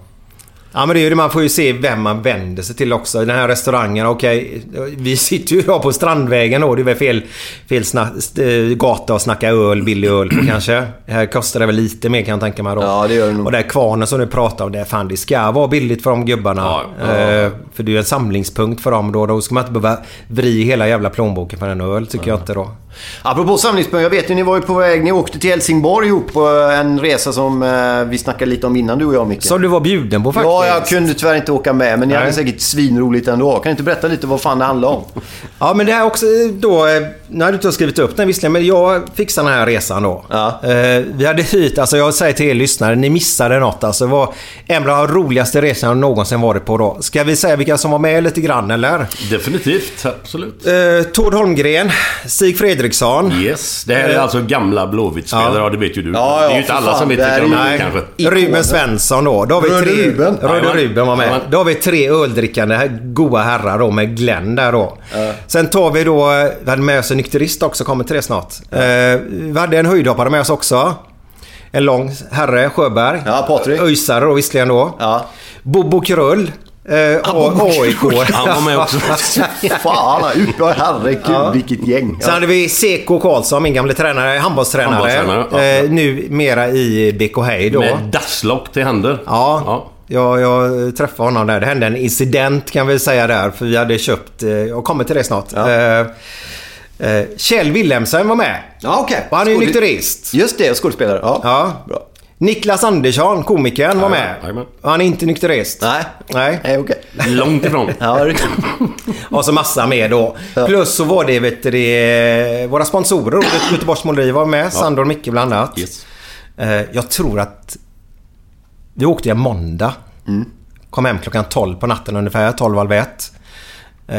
Micke trodde inte att det skulle bli så farligt. Dagen efteråt åkte inte han till jobbet. Nej.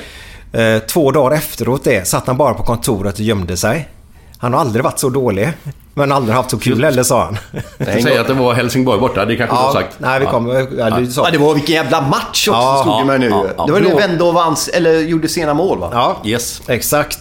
Men i alla fall så åker vi dit när vi har hyrt en limobuss, alltså med dansgolv i och bar i och U-bälte där bak, vet du det där, och vi sjöng och dansade. Glenn finns på vårt Instagram. Vi heter Glenn_Micke Målan. Där kan du gå in, scrolla ner lite grann, så ser ni Glenn och Tord Holmgren kör sin till den Fuck the Water, vad heter den? Smoke on the Water? Nej, den, din dans. Din bästa låt du vet. Jaha, ja, Fuck the Millennium. Fuck the Millennium, ja, med Skoter. Ah, Skoter, ja.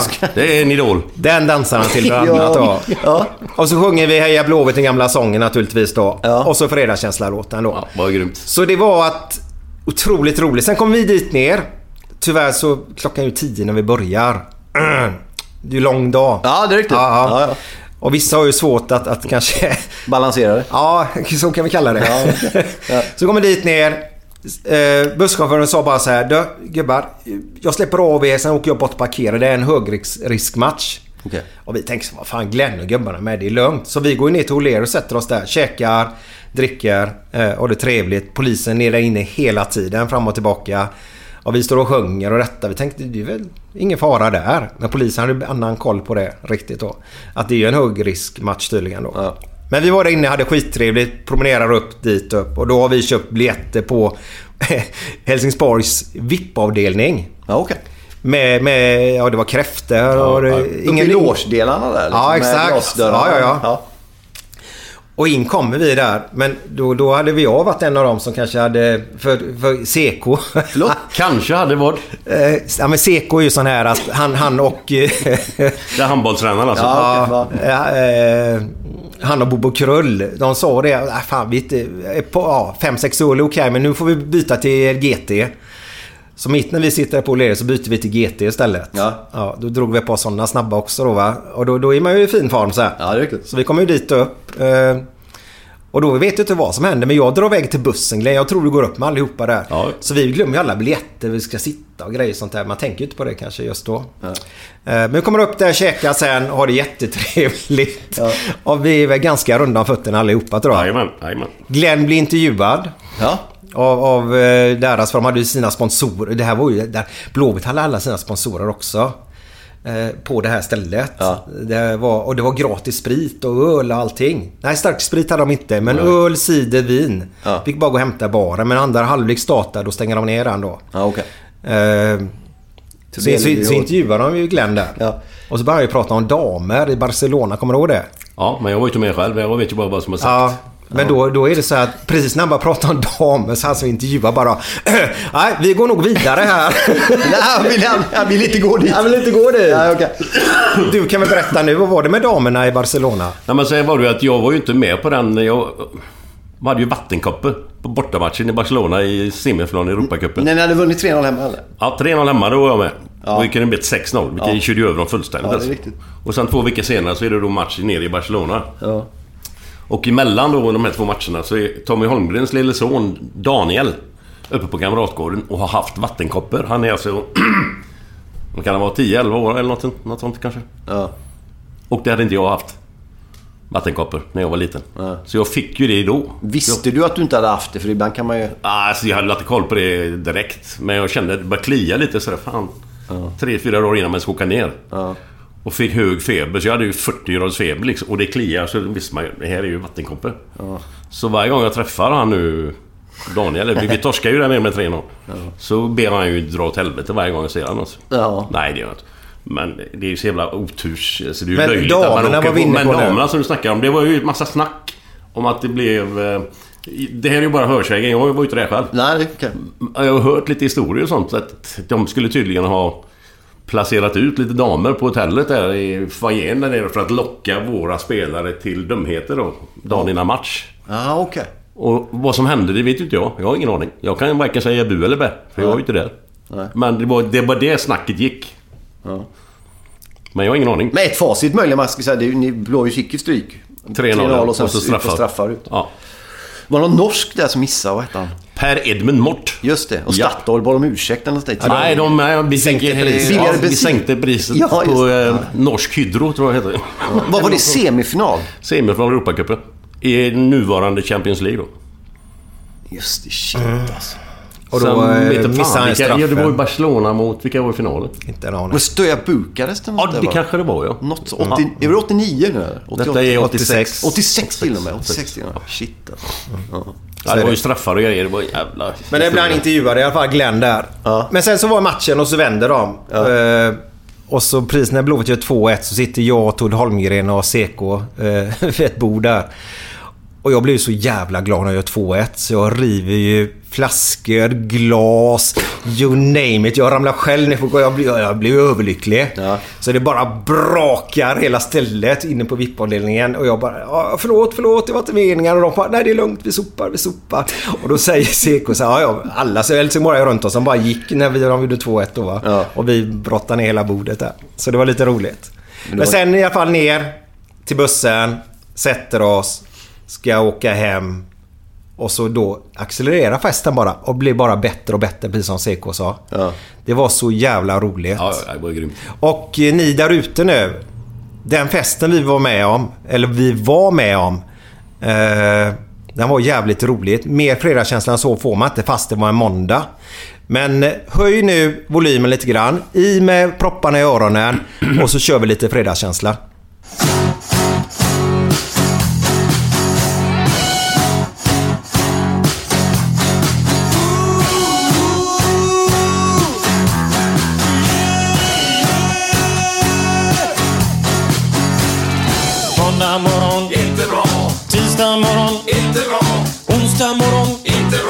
Torsdag morgon, det är inte bra. Fredag morgon, ja, lite bra. Fredag lunch, mycket bra. Fredag eftermiddag, underbart.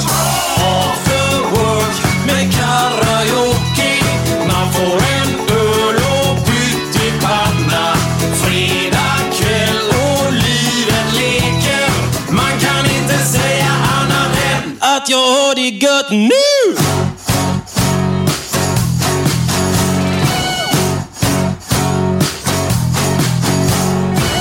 Morgon, inte bra. Tisdag morgon, inte bra. Onsdag morgon, inte bra. Torsdag morgon, inte bra. Fredag morgon, inte bra. Fredag lunch, mycket bra. Fredag eftermiddag, underbart bra.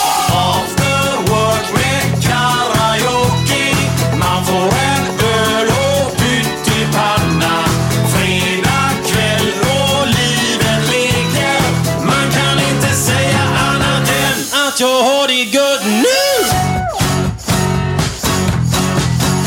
Det var ju Björn Rosensnö, va? Ja. Det stämmer bra. Eller hur? Right. Och låten heter?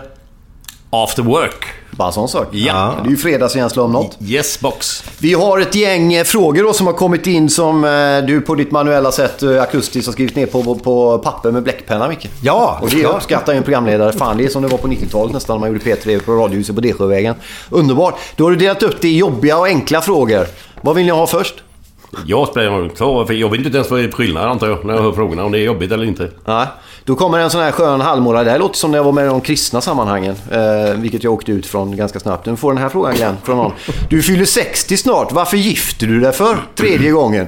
Och så kommer med det sköna tillägget: sambo borde räcka. Apropå Alf Svensson på en häst, ta den frågan.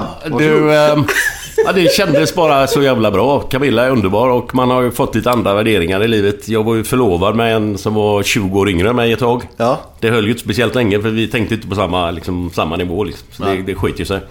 Sen kan jag ju förstå folk vad de tycker liksom, ah, hon ska gifta sig på tredje gången. Okej, men vad fan, det är ju inte deras liv, det är ju mitt liv. Ja, det är riktigt. Så nej, jag är helt nöjd. Jag är skit, alltså, jag kan inte ha det bättre. Ja. Det är en underbar kvinna jag är gift med och vi kommer att vara tillsammans hela livet, hoppas jag verkligen. Ja. Och om det inte skulle bli så, ja, då kan du lova mig och hälsa på mig nere i Himalaya, uppe i bergen där i Nepal. Ja. Då sitter jag i en cell som munk och sitter och drar lite i snöret där. Ja. Sitter och vaggar med rökelse. Ja, yeah. Ja, okay. Ja. Får jag bara berätta en grej?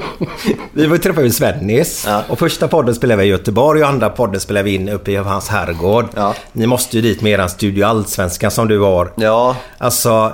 så jävla fint. Vet du, han har egen pool och så här lång, man simmar i och grejer och ja, tennisbana och det badrum han har gjort där. Han säger, ja, här trivs damerna, vet du.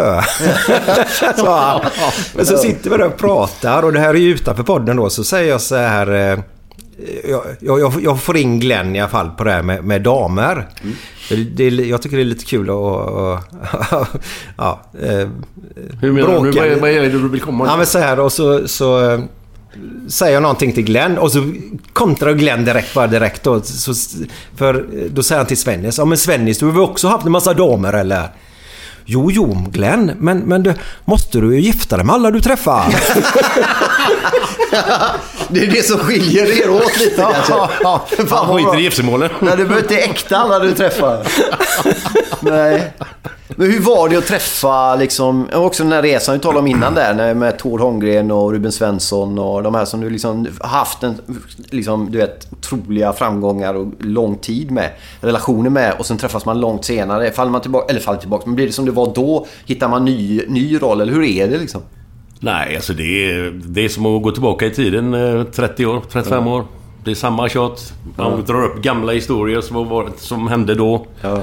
Och det är ju framförallt de gubbarna då, men kanske då Tobi Nilsson kanske skulle varit med också, för han har ju också varit med om väldigt mycket. Ja. Så det är ju det gänget, men alltså nästan hela det gänget som var på 80-talet där var ju jävligt sammanhållet. Alltså, det var en unit, ja, en enhet. Det var en tight grupp. Ja, fy fan. Ja. Med både tjejer och killar då, alltså damerna som vi giftade med. Så. Ja. Så att, men vi syns ju nu ganska, inte ofta ska jag inte säga, men nu börjar gubbarna fylla 60 här och en del är ju till och med 65. Ja. Så vi träffas ju rätt som det är. Ja. Och det är samma jävla kört varje gång. Och så kommer det upp.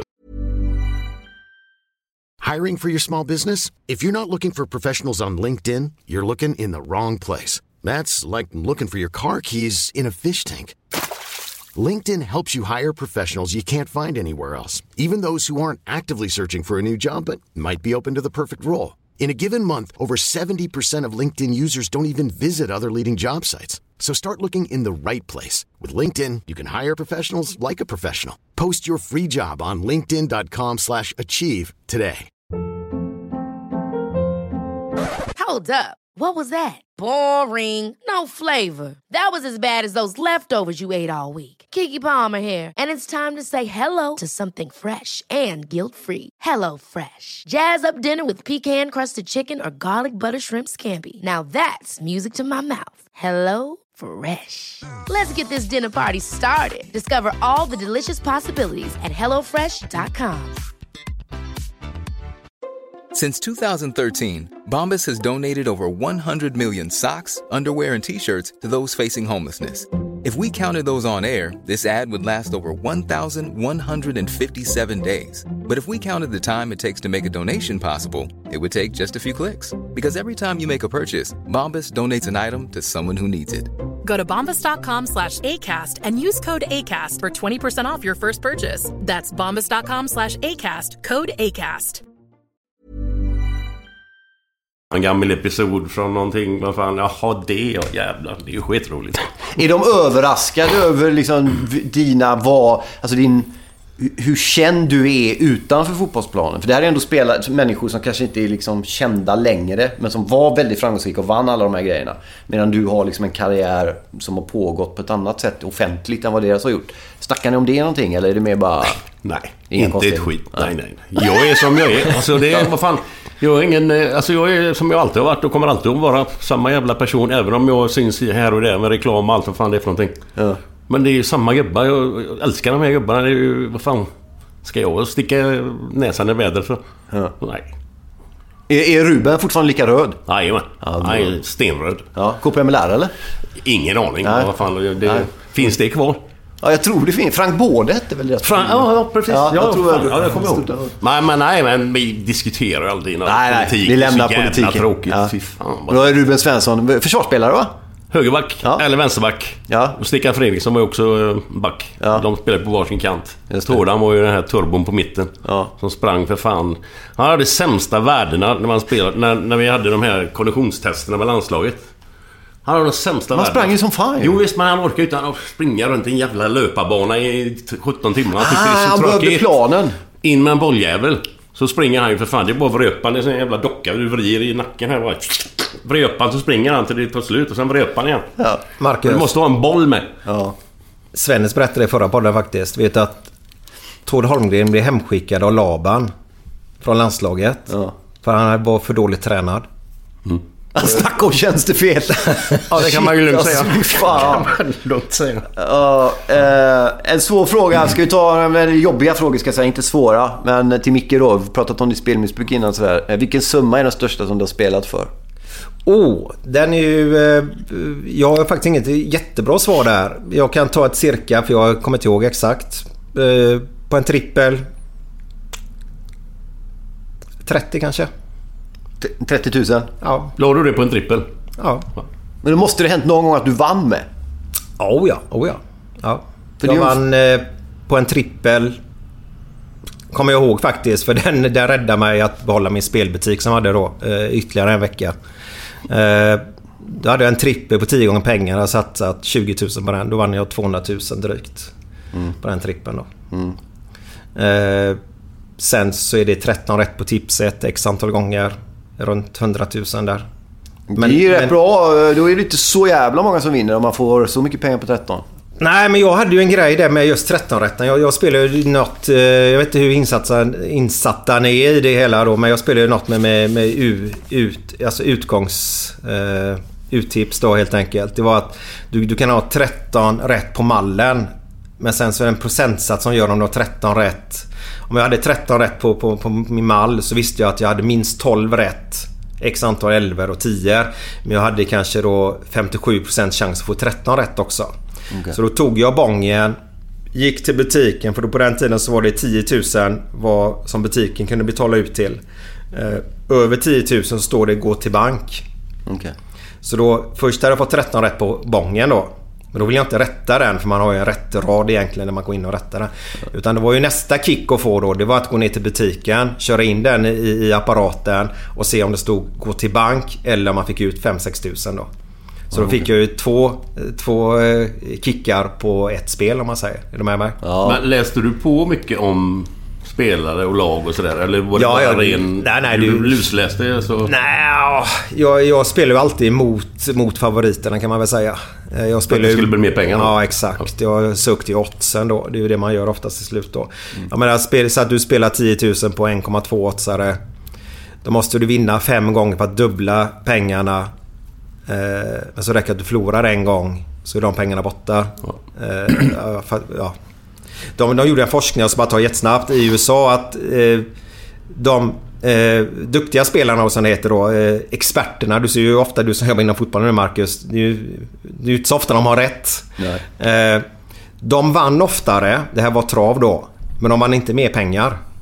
För när de väl vann så vann de så lite pengar kontra det de satsade. Kontra en som inte visste någonting om när den väl vann, så vann den mycket pengar för att spela på högoddsarna då. Ja, okay. Men den vann mer sällan då. Ja. Så ja, det var en grej bara. Ja, men ungefär 25, 30, 35 tusen där någonstans. Ja. Vi varvar lite med en enklare och svårare fråga. En enklare, ja. När får Glenn sin första spårvagn? Eller första, när får han en spårvagn? Det är ju Göteborg, skulle jag säga, namnger ju spårvagnar. Ja. Har du ingen? Nej, inte vad jag vet. Det är ju galenskap. Eller? Däremot så finns det ett tåg som går mellan Stockholm och Göteborg, MTR-tåg som heter Glenn. Men det är inte bara jag. Men det är Glenn liksom. Vi var ju där allihopa då när de, vad heter det? Invigde. Döpte tåget till Glenn. Det var ju jag, Schiller, Strömberg och Holm. Ja. Glenn Holm. Och det var ju faktiskt jävligt roligt. Mm. Och Glenn Holm och Manda, han sa det. Alltså, det här är ju fan till och med större än när ABBA återförenas. Så fan vad han känns så delaktig på ett helhjärtat sätt. Ja. Undrar bara vem han är i den gruppen. Ja, fan vet. Björn Ulvaeus kanske. Ja.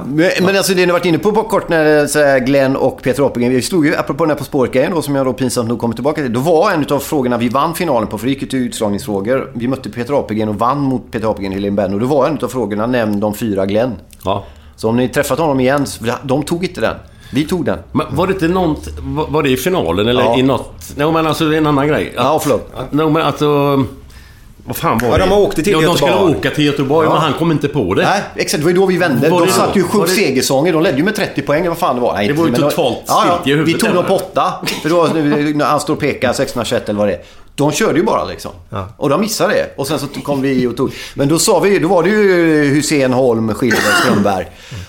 Och då tog vi det på det. Bland annat det vi vann på. Och då skickade IFK-fans, någon av organisationerna skickade en tröja med 4 Glenn där efteråt som en sån liten segergrej. Det var lite snyggt, fast man vet att man är urröjsare liksom. Ja, men det är fint. Vad är det bästa med Micke och sen tvärtom? Det bästa med Micke är alltid så jävla positiv. Men du skrattar åt mycket. Du skrattar så jävla skönt också. Man dras med när du börjar flina och ja, då dras man ju med liksom. Man blir jävligt glad. Det är det positiva. Ja, då börjar vi där. Ja, du då? Nej, men det är ju konstigt att du säger just detta, för jag får ju den känslan när jag träffar Glenn. Ja. Så om du vet själv, Markus, när man träffar vissa personer så allt spelar ingen roll hur jävligt man haft det precis 5 minuter innan, så glömmer man det, för då börjar livet på nytt igen på något sätt. Så varje gång jag träffar Glenn så blir det, ja, det blir en härlig känsla. Och du säger positivt att jag är det. Frågar min fru, hon säger nog tvärtom. Ja, man gör ju aldrig det när du och din fru. Nej, det är sant. Det är sant. Där... Hoppas jag kan undvika det i fortsättningen också. Ja, hoppas jag med. Så jag vänder på det. Det lät som du menar det verkligen. Ja, eller fan komma 2 efter Glenn går ju så. Nej. Exakt, tänkte hugga den också då, lite snygg över damryktet som du hade eller har. Du var ju liksom, eller du är ju snygg. Det gick ju många sådana att du är snygg. Då använder man ju det med damer, eller? Förr. Eller? Nu är du gift. Ja, det är mycket snack då. Ja. Men vad det är väl därför att det har gått som det har gjort också, att man har ju skilt sig 2 gånger. Ja, okej. Okay. Man är ju inte helt Har du hört vad Gio Wallner har sagt? Gio Wallner? Ja. Nej. Om mig. Den båten, jag tror det är båten. Vad heter den här i Stockholm? Patricia? Ja den här, ja. Mm. Är det stället han menar, eller? Ja, men det är väl... Det eller det, det de sprängde. Ja, Fontainebleau. Fast det var ju något, hette det inte något annat sen? Nej, Fontainebleau hette det när vi var där. Det var något ställe upp i Stockholm. Då sa Gio Wallner till oss när vi spelade in podden med honom, något mellansnack där tror jag det var, att han sa det, jag har sett många kändisar gå ner där och stå där på det här stället.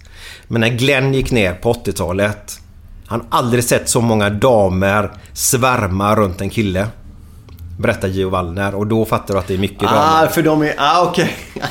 Den är ju tung. Överdrivet. Ja. Nej, den är tung. Inte överdrivet alls. Han sa det, han har aldrig sett, varit med om maken. Nej. Och var så populär då bland motsatta könet. Man tänker inte på det när man är mitt i grejen. Liksom, fan, man blir stor... Man var ju oftast spelare. Man var ute med vem som stod bredvid. Eller vad fan? Ja, nej. Eller? Nej. Ja, okay. Ja, vi hade märkt det i alla fall. Ja, exakt. Ja, det är ju kanske andra som... Jag hade fan märkt det alltså. Vi tar jobbiga frågor då. Eller? Ja, det här var så jobbigt. Nej, men den här gången. Du stämde Helena för att hon tagit pengar från dig. Hur? Ja, vi hade ju ett...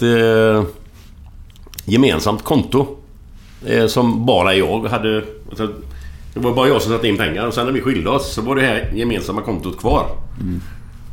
Och då har hon varit in och snott massa pengar där, efter vi är skilda. Och ja, då är det ju inte henne, då är det ju annorlunda. Ja. Men det är bara en fråga där, Glenn.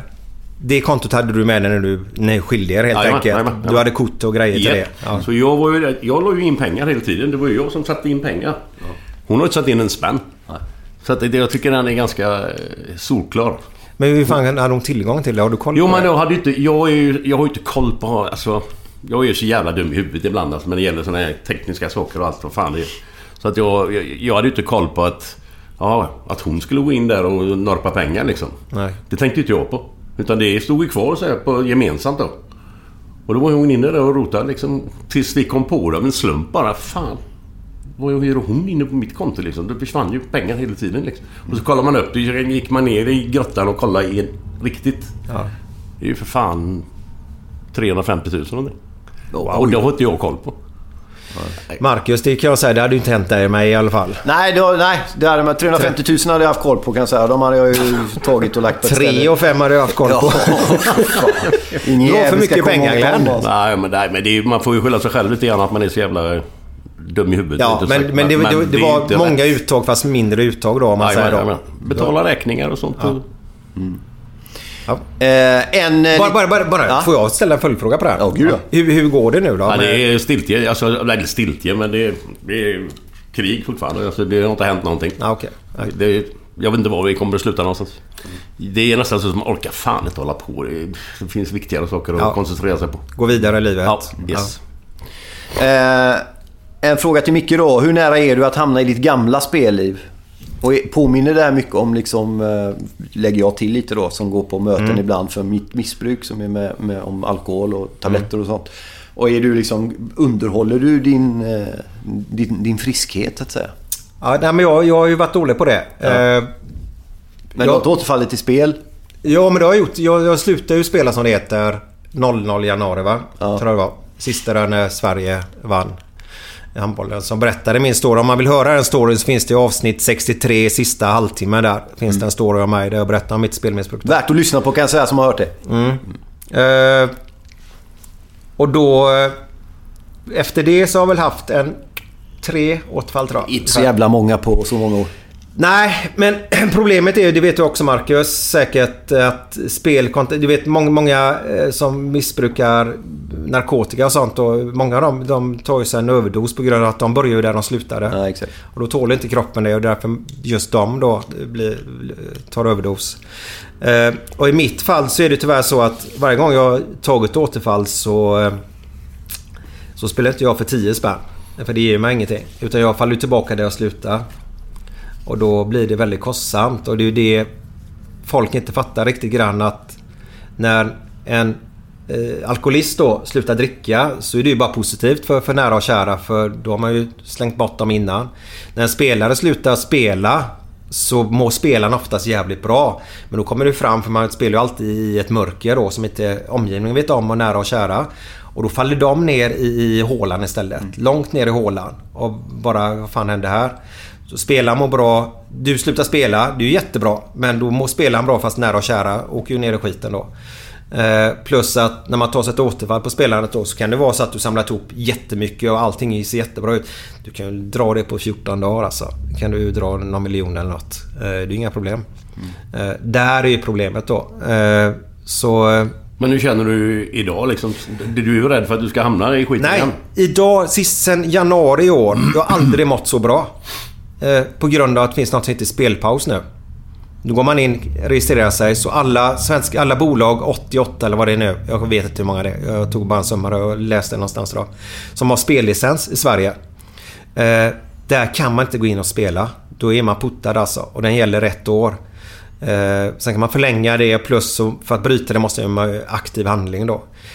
Så bra som jag mår, som kan inte bryta det från januari någon gång. Så bra som jag mår nu, när man vet om, det vet du Markus, när man inte...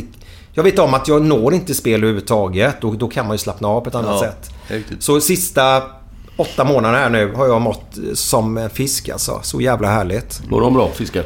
De mår ju fantastiskt bra, förutom de i Östersjön då. Ja, men skönt att höra. Så jag är nära, men du sa underhålla där. Jag borde gått med på möten, för det gjorde jag i början där. Jag har ju drivit ett spelberoende hem lite hem öppenvård för spelberoende i Göteborg. Vi var de första i Sverige som öppnade det. Bara en sån sak. Ja. Och det gjorde jag då, ihop med lite annat folk. Och där var Glenn, ska bara ta det snabbt. Åker hem till Glenn, det här är ju andra gången jag träffar dig då.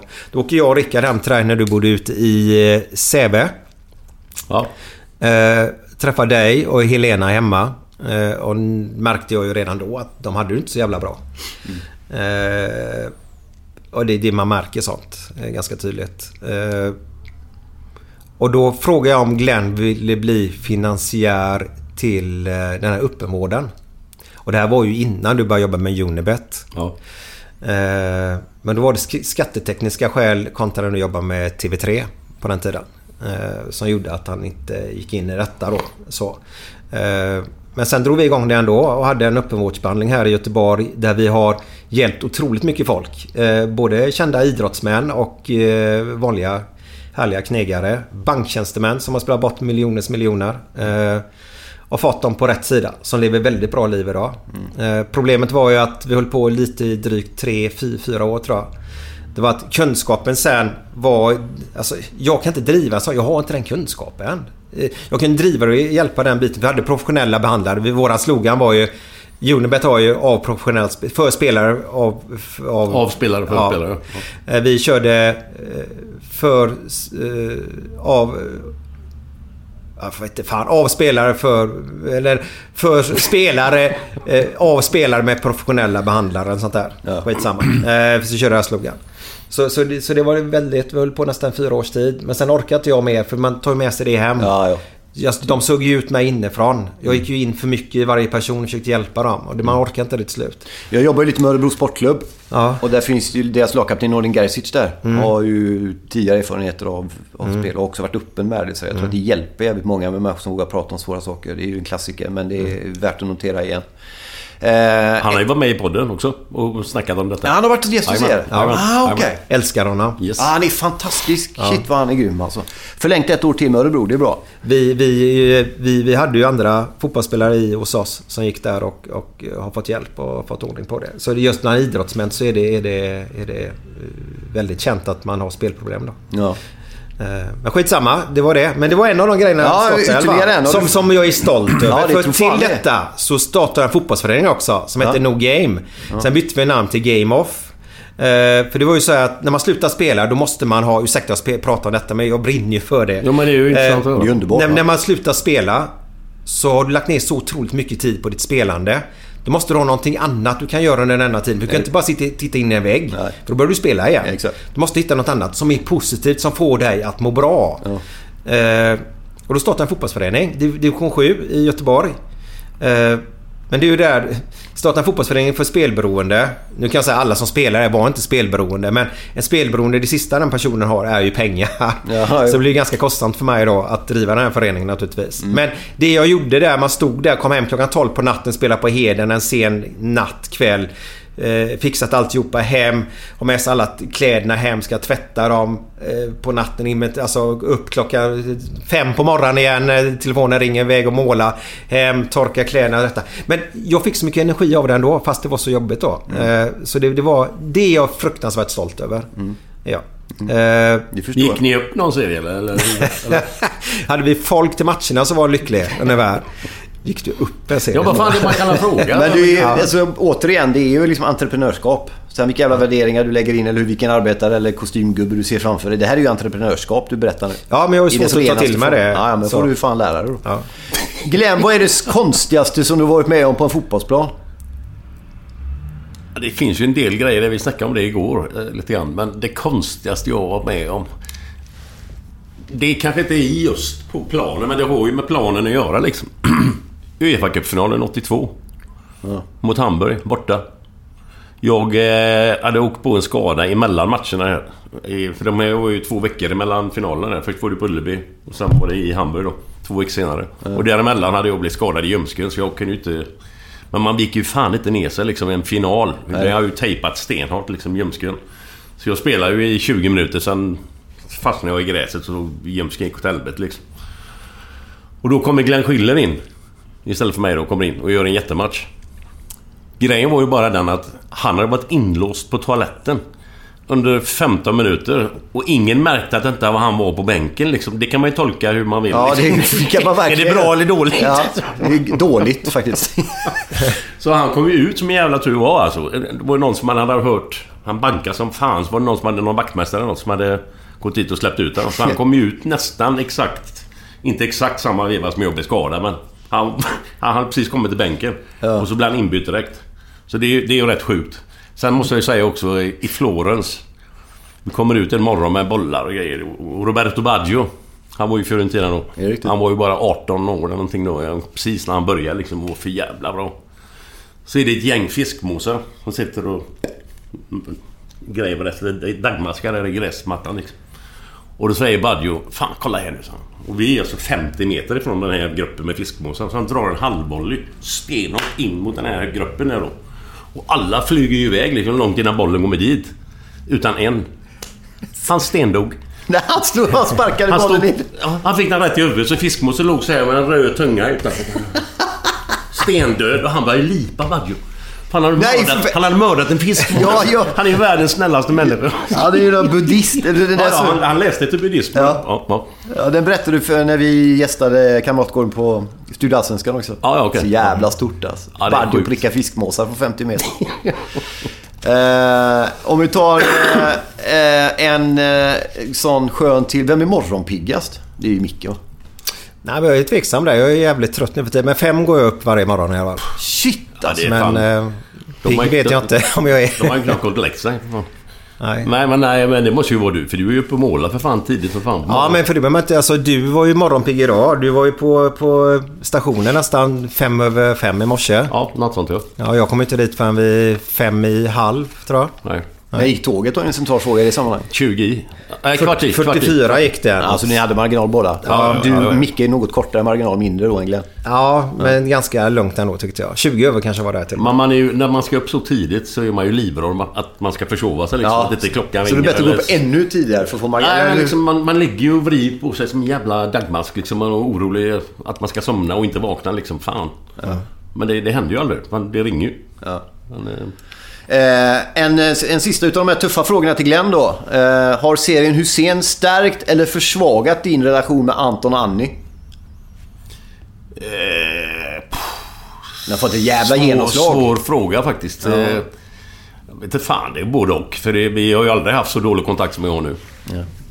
Men sen kan jag inte skylla på serier för det, utan det har ju varit så jävla infekterat nu ett tag här med fram och tillbaka med olika saker, så att jag ska inte skylla på serien att de har gjort så att, eller den har gjort så att det blir sämre, utan, men det är katastrofläge just nu alltså. Vi pratar ju fan sådär. Men hur är det? Av olika anledningar det... men att ha allt det här offentligt. Jag trodde ju jag var under en period offentlig i någon mening och mycket av det liksom. Men det här är ju en helt annan nivå du är på. Allt du gör får ju en medialt genomslag. Jo, jag märkte det senaste. Jag liksom inte tagit åt mig det så mycket förut. Jag tar inte åt mig nu heller, men jag märker ju att fan, vad man än gör så är det ju en kommentar någonstans i någon tidning. Men jag ska inte säga att det har blivit bättre i alla fall om den här serien. Utan det är skit. Jag vill inte ha det så här egentligen, men det fan ska jag åt det. De har tagit det steget som de vägrar att prata med. Jag tycker Camilla är alltså helt oduglig på alla sätt och vis, och jag fattar inte varför, för de har ju fan ingenting med henne att göra. Nej. Där anledningen till jag skilde mig var ju en helt annan dam då. Därför jag skilde mig. Så Camilla har ju fan ingenting med det att göra. Nej. Vad skrattar du åt? Nej, dessa damer. Men det handlar väl lite grann också om ekvationen där. Jag är dålig på ekvationen, men om man lägger ihop lite relationer brukar ju läkas om man ger det tid. Alltså om det går tid och ni träffas, kanske bara ni eller något sånt där, vad vet jag, så kan det kanske bli en bra... Ja, jag hoppas ju naturligtvis. Det är fan mina egna barn för fan. Jag vill inte ha det så här. Nej. Men av olika anledningar som blivit så här nu, och jag kan inte göra så mycket mer, utan att jag kan inte bara hålla på och slicka röv hela tiden att de ska tycka att kom hit nu, kom, jag är farsa, jag kommer här nu, utan det är ju så mycket skitsnack därifrån gentemot Camilla oftast då. Så jag kan liksom, det är inte lätt. Nej. Så ska det fan inte vara. Nej, så ska det fan. Nej, det har du rätt i. Men så kan det ju vara en tid. Men det behöver ju inte vara så för all framtid. Nej. Jag hoppas ju naturligtvis att det kommer att gå att lösa sig på något sätt. Du Markus, vi pratade ju om din bror senast vi hade podden med dig. där. Och då tror jag att du hade varit på kalas hos honom precis. Han fyllt 50. Ja, han fyllde 50 där, 16 år. Ja. Just det, det stämmer. Och då sa du att ni kanske hade någonting på gång där ändå. Alltså, du hade ju tagit ett steg där. Ja. Hur gick det med det? Ja, sådär får man väl säga. Alltså steget är ju taget och vi har ju grävt ner alla stridsyxor och sådär. Men från det att börja umgås igen är det ju väldigt långt. Ja. Vad var det som skit sig där från början? Nej, det var många olika anledningar. Jag tog återfall 2012-2013 någon gång, var rätt stökig. Och sen så tyckte jag att han betedde sig jävligt illa om en tv-serie vi skulle göra ihop som han skrev bort mig från och sen skrev själv. Det var massa sånt där yrkesmässiga val. Han har haft svårt att respektera grejer som jag har skrivit och grejer jag har gjort. Vi har hamnat en bit ifrån varandra på olika sätt och så. Men jag har ändå haft en ömsesidig respekt under de här åren. Jag tror att det var jobbigare för mamma och pappa egentligen än vad det var för oss. För de vill ju liksom, när man träffar alla ska komma. Så istället för att boka tisdag träffar ju Markus, onsdag Peter. De kan inte liksom. Men det är bättre. Jag var på premiären på han och har skrivit manus till en film som heter 438 dagar. Ja, exakt. Jag såg det. Jag blev förvånad att det var han som hade gjort det. Ja, han skrev manus på boken som blev filmen. Och sånt där. Okay. Så att jag var på den och så. Men det finns mycket kvar att jobba där också. Men det är ju som du säger, Glenn, och så ska det ju fan inte vara egentligen. Nej. Men just nu är det så. Så får vi se vad som händer längre fram. Mm. Lite så. En fråga som jag tycker är spännande i ett sammanhanget är såklart det är om ni har alkoholproblem. Det är nämligen en fråga som någon har ställt. Det dricks ju mycket, i varje fall hos mig. Jag dricker mycket. Mm. Men är det för mycket? Ibland känner man ju att det är för mycket. Mm. Men går du upp på morgonen och dricker? Nej, ibland. Inte normalt. Liksom, utan det är om man har varit ute och rest och sånt där. Mm. Då kan du ju glida ner en bira tidigt. Mm. För det tyckte jag när jag drack. Det var ju en sån grej som skilde mig från andra. Mm. Det var när man går upp på morgonen och dricker. Jag älskar att dricka på morgonen. Jag gillar mer att vara brusad på morgonen. Det händer ju, men det är ju inte liksom en normal vecka. Så går man ju ute. Nej. Alltså, om man kommer in, jag tränar ju ganska mycket på gym. Mm. Och ska du iväg och träna då liksom, men sen kan det ju hända att man sitter hemma själv. Camilla är borta, hon jobbar ju mycket dygn på sån här ensamkommande då. Mm. Så hon är borta dygn och så på kvällen då sitter man och kollar på match. Ja, då blir det ju inte så mycket bira, men det är mer prosecco och sånt där. Ja, bubbelvatten, det är jävligt gott liksom, och så är det inte så jävla starkt utan det. Så det händer ju. Mm. Så att visst, jag kan nog säga att jag dricker lite för mycket, tror jag. Mm. Inte den, jag bara tänkte så komma in för jag ja, vi kommer in på det, men just det där ensamdrickandet där, Markus, är det som är det farliga, eller?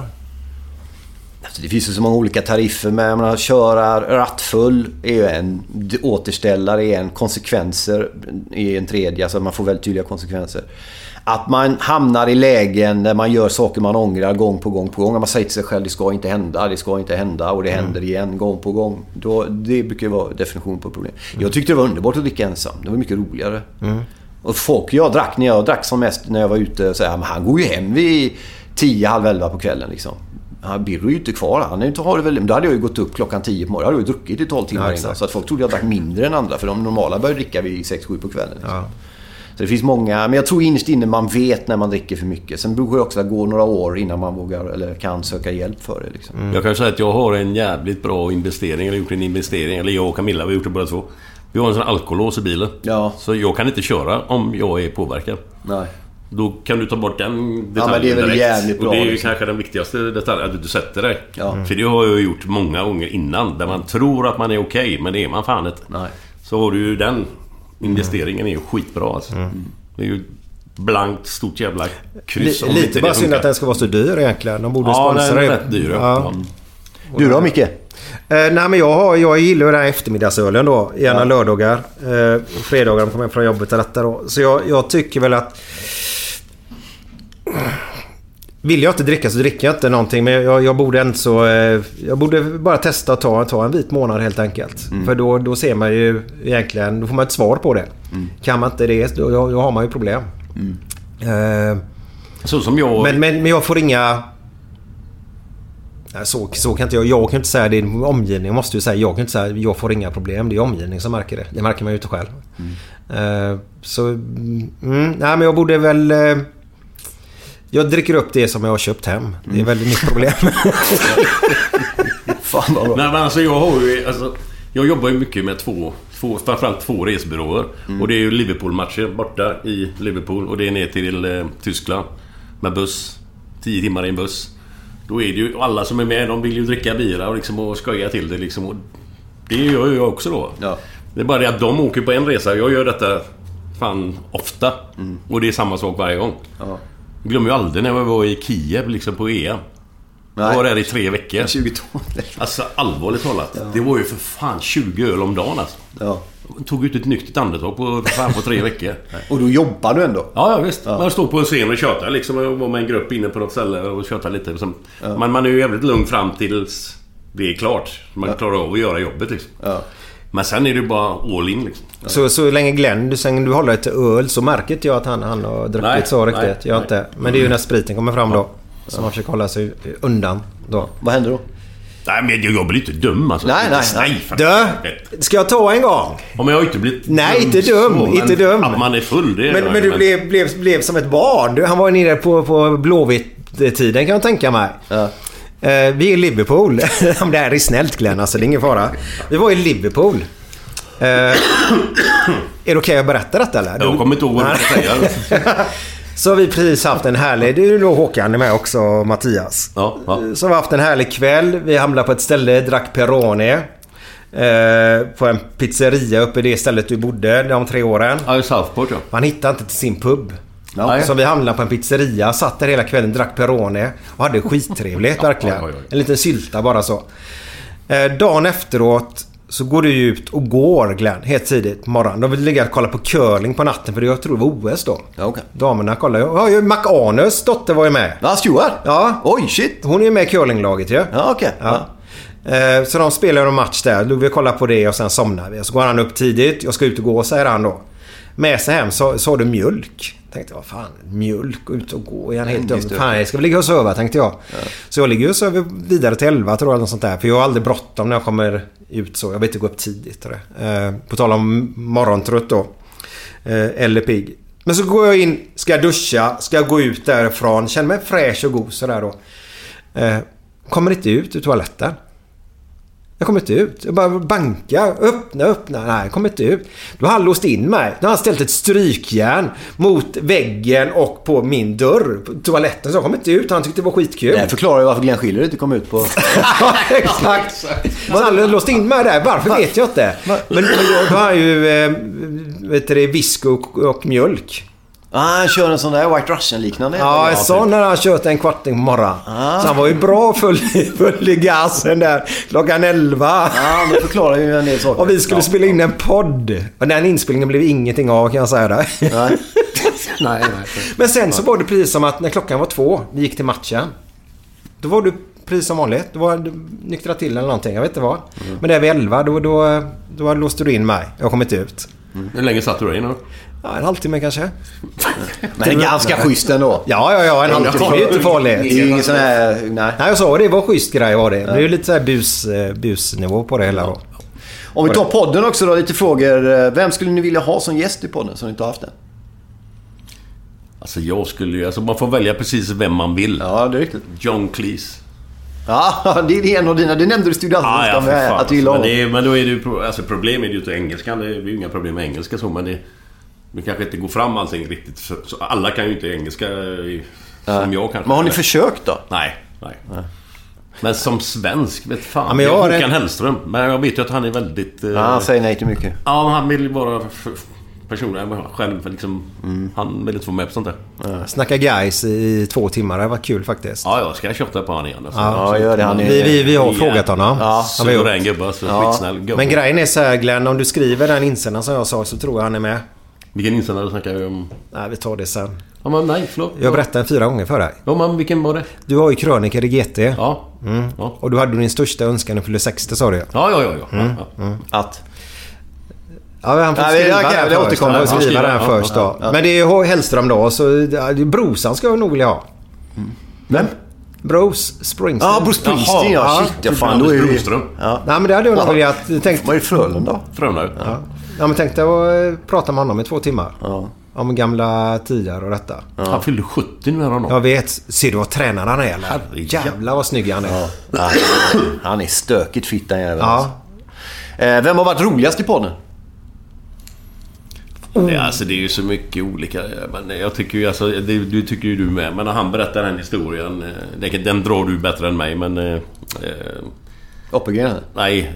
Nej, det var den andra. David Lega. David Lega, ja. Ja, han berättade en historia som jag har dragit en gång. Ja. Ja, ska vi spela upp den för våra lyssnare här? För alla lyssnar inte på det här. Nej. Jag har hört Glenn Hysén, jag har hört David Lega, att ni har suttit i kortege-juryn och där hände det något tydligen. Vad var det som hände? Ja, David, det var nog det mest pinsamma jag har varit med om hela mitt liv. Jag är helt fascinerande. Är det? Är det 2 år sedan? 3 år sedan? Det är 3 år sedan nu, tror jag. Så 3 år. Får höra. Vi satt i kortege-juryn tillsammans med några till. Efter kortegen hade gått så ska vi ju sitta och bestämma då vilken vagn vann och så vidare. Och sen skulle vi bara upp kort på scen 2 minuter och meddela vem som vann.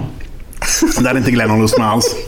Så när vi gick upp där för att kort meddela vem som vann, så säger Glenn: innan vi gör det ska jag dra en vits. Du känner igen honom, eller? Och jag tänkte bara, det här kan ju gå precis hur som helst. Jag stod bredvid, jag hade ingen mick. Han var ordförande, utan jag fick ju bara stå där och se glad ut. Var Glenn ordförande? Du fattar ju. Så han var ordförande i kortege-juryn. Så jag ska bara dra en vits, och ingen var speciellt sugen på att lyssna på Glenn och dem. Och i publiken hade vi Stefan Löfven. Vi hade... Han var där.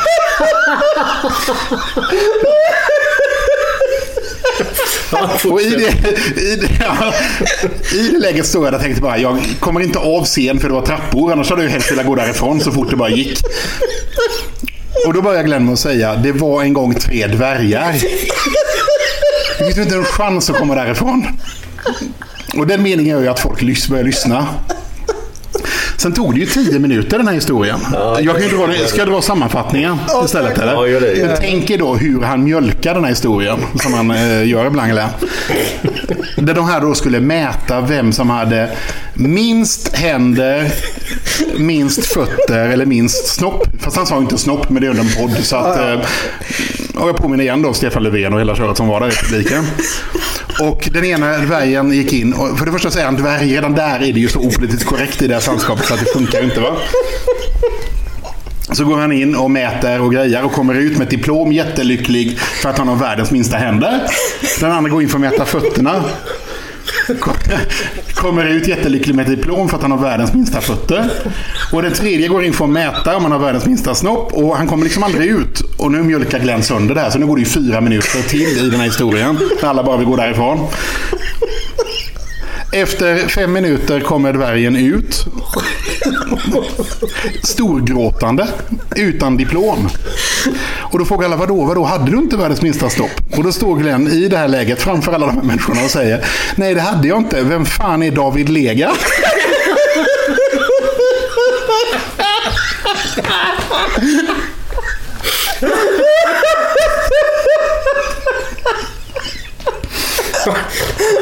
Jag såg på det att du var lite småsur.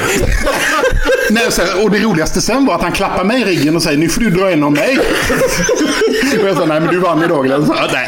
Åh, herregud. Du skulle se den kön på 100 personer som stod i kö efteråt för att skälla ut Glenn. Det var så. Ja, så var det. Ja, jag var väldigt säker. Hur mycket sånt var det innan då? Ja, det var lite byra innan. Det var det. Några var det. Men väldigt kul. Ja, åh, herregud. Tack för den. Åh, helt tårögd alltså. Det var ju roligast jag varit med om. Det är väl klass. Det är fan med klass alltså. En fråga också: vad har varit bäst och vad har varit sämst i pollen? Vad man känt, fan det här, nu har vi det, nu är det bra. Eller, ja, det här blev ju inte, men... jag tror Glenn håller med mig om jag säger så här, att alla poddinspelningar vi har haft när vi åkte därifrån, så brukar jag säga, Glenn. Vad du brukar säga efter en podd? Ja. Då är du inte med. Nej, inte med alls. Alltså, då sitter han i restaurangvagnen. Brukar du säga fast på 10 är det bästa med Stockholm, man får åka hem till Göteborg. Ja.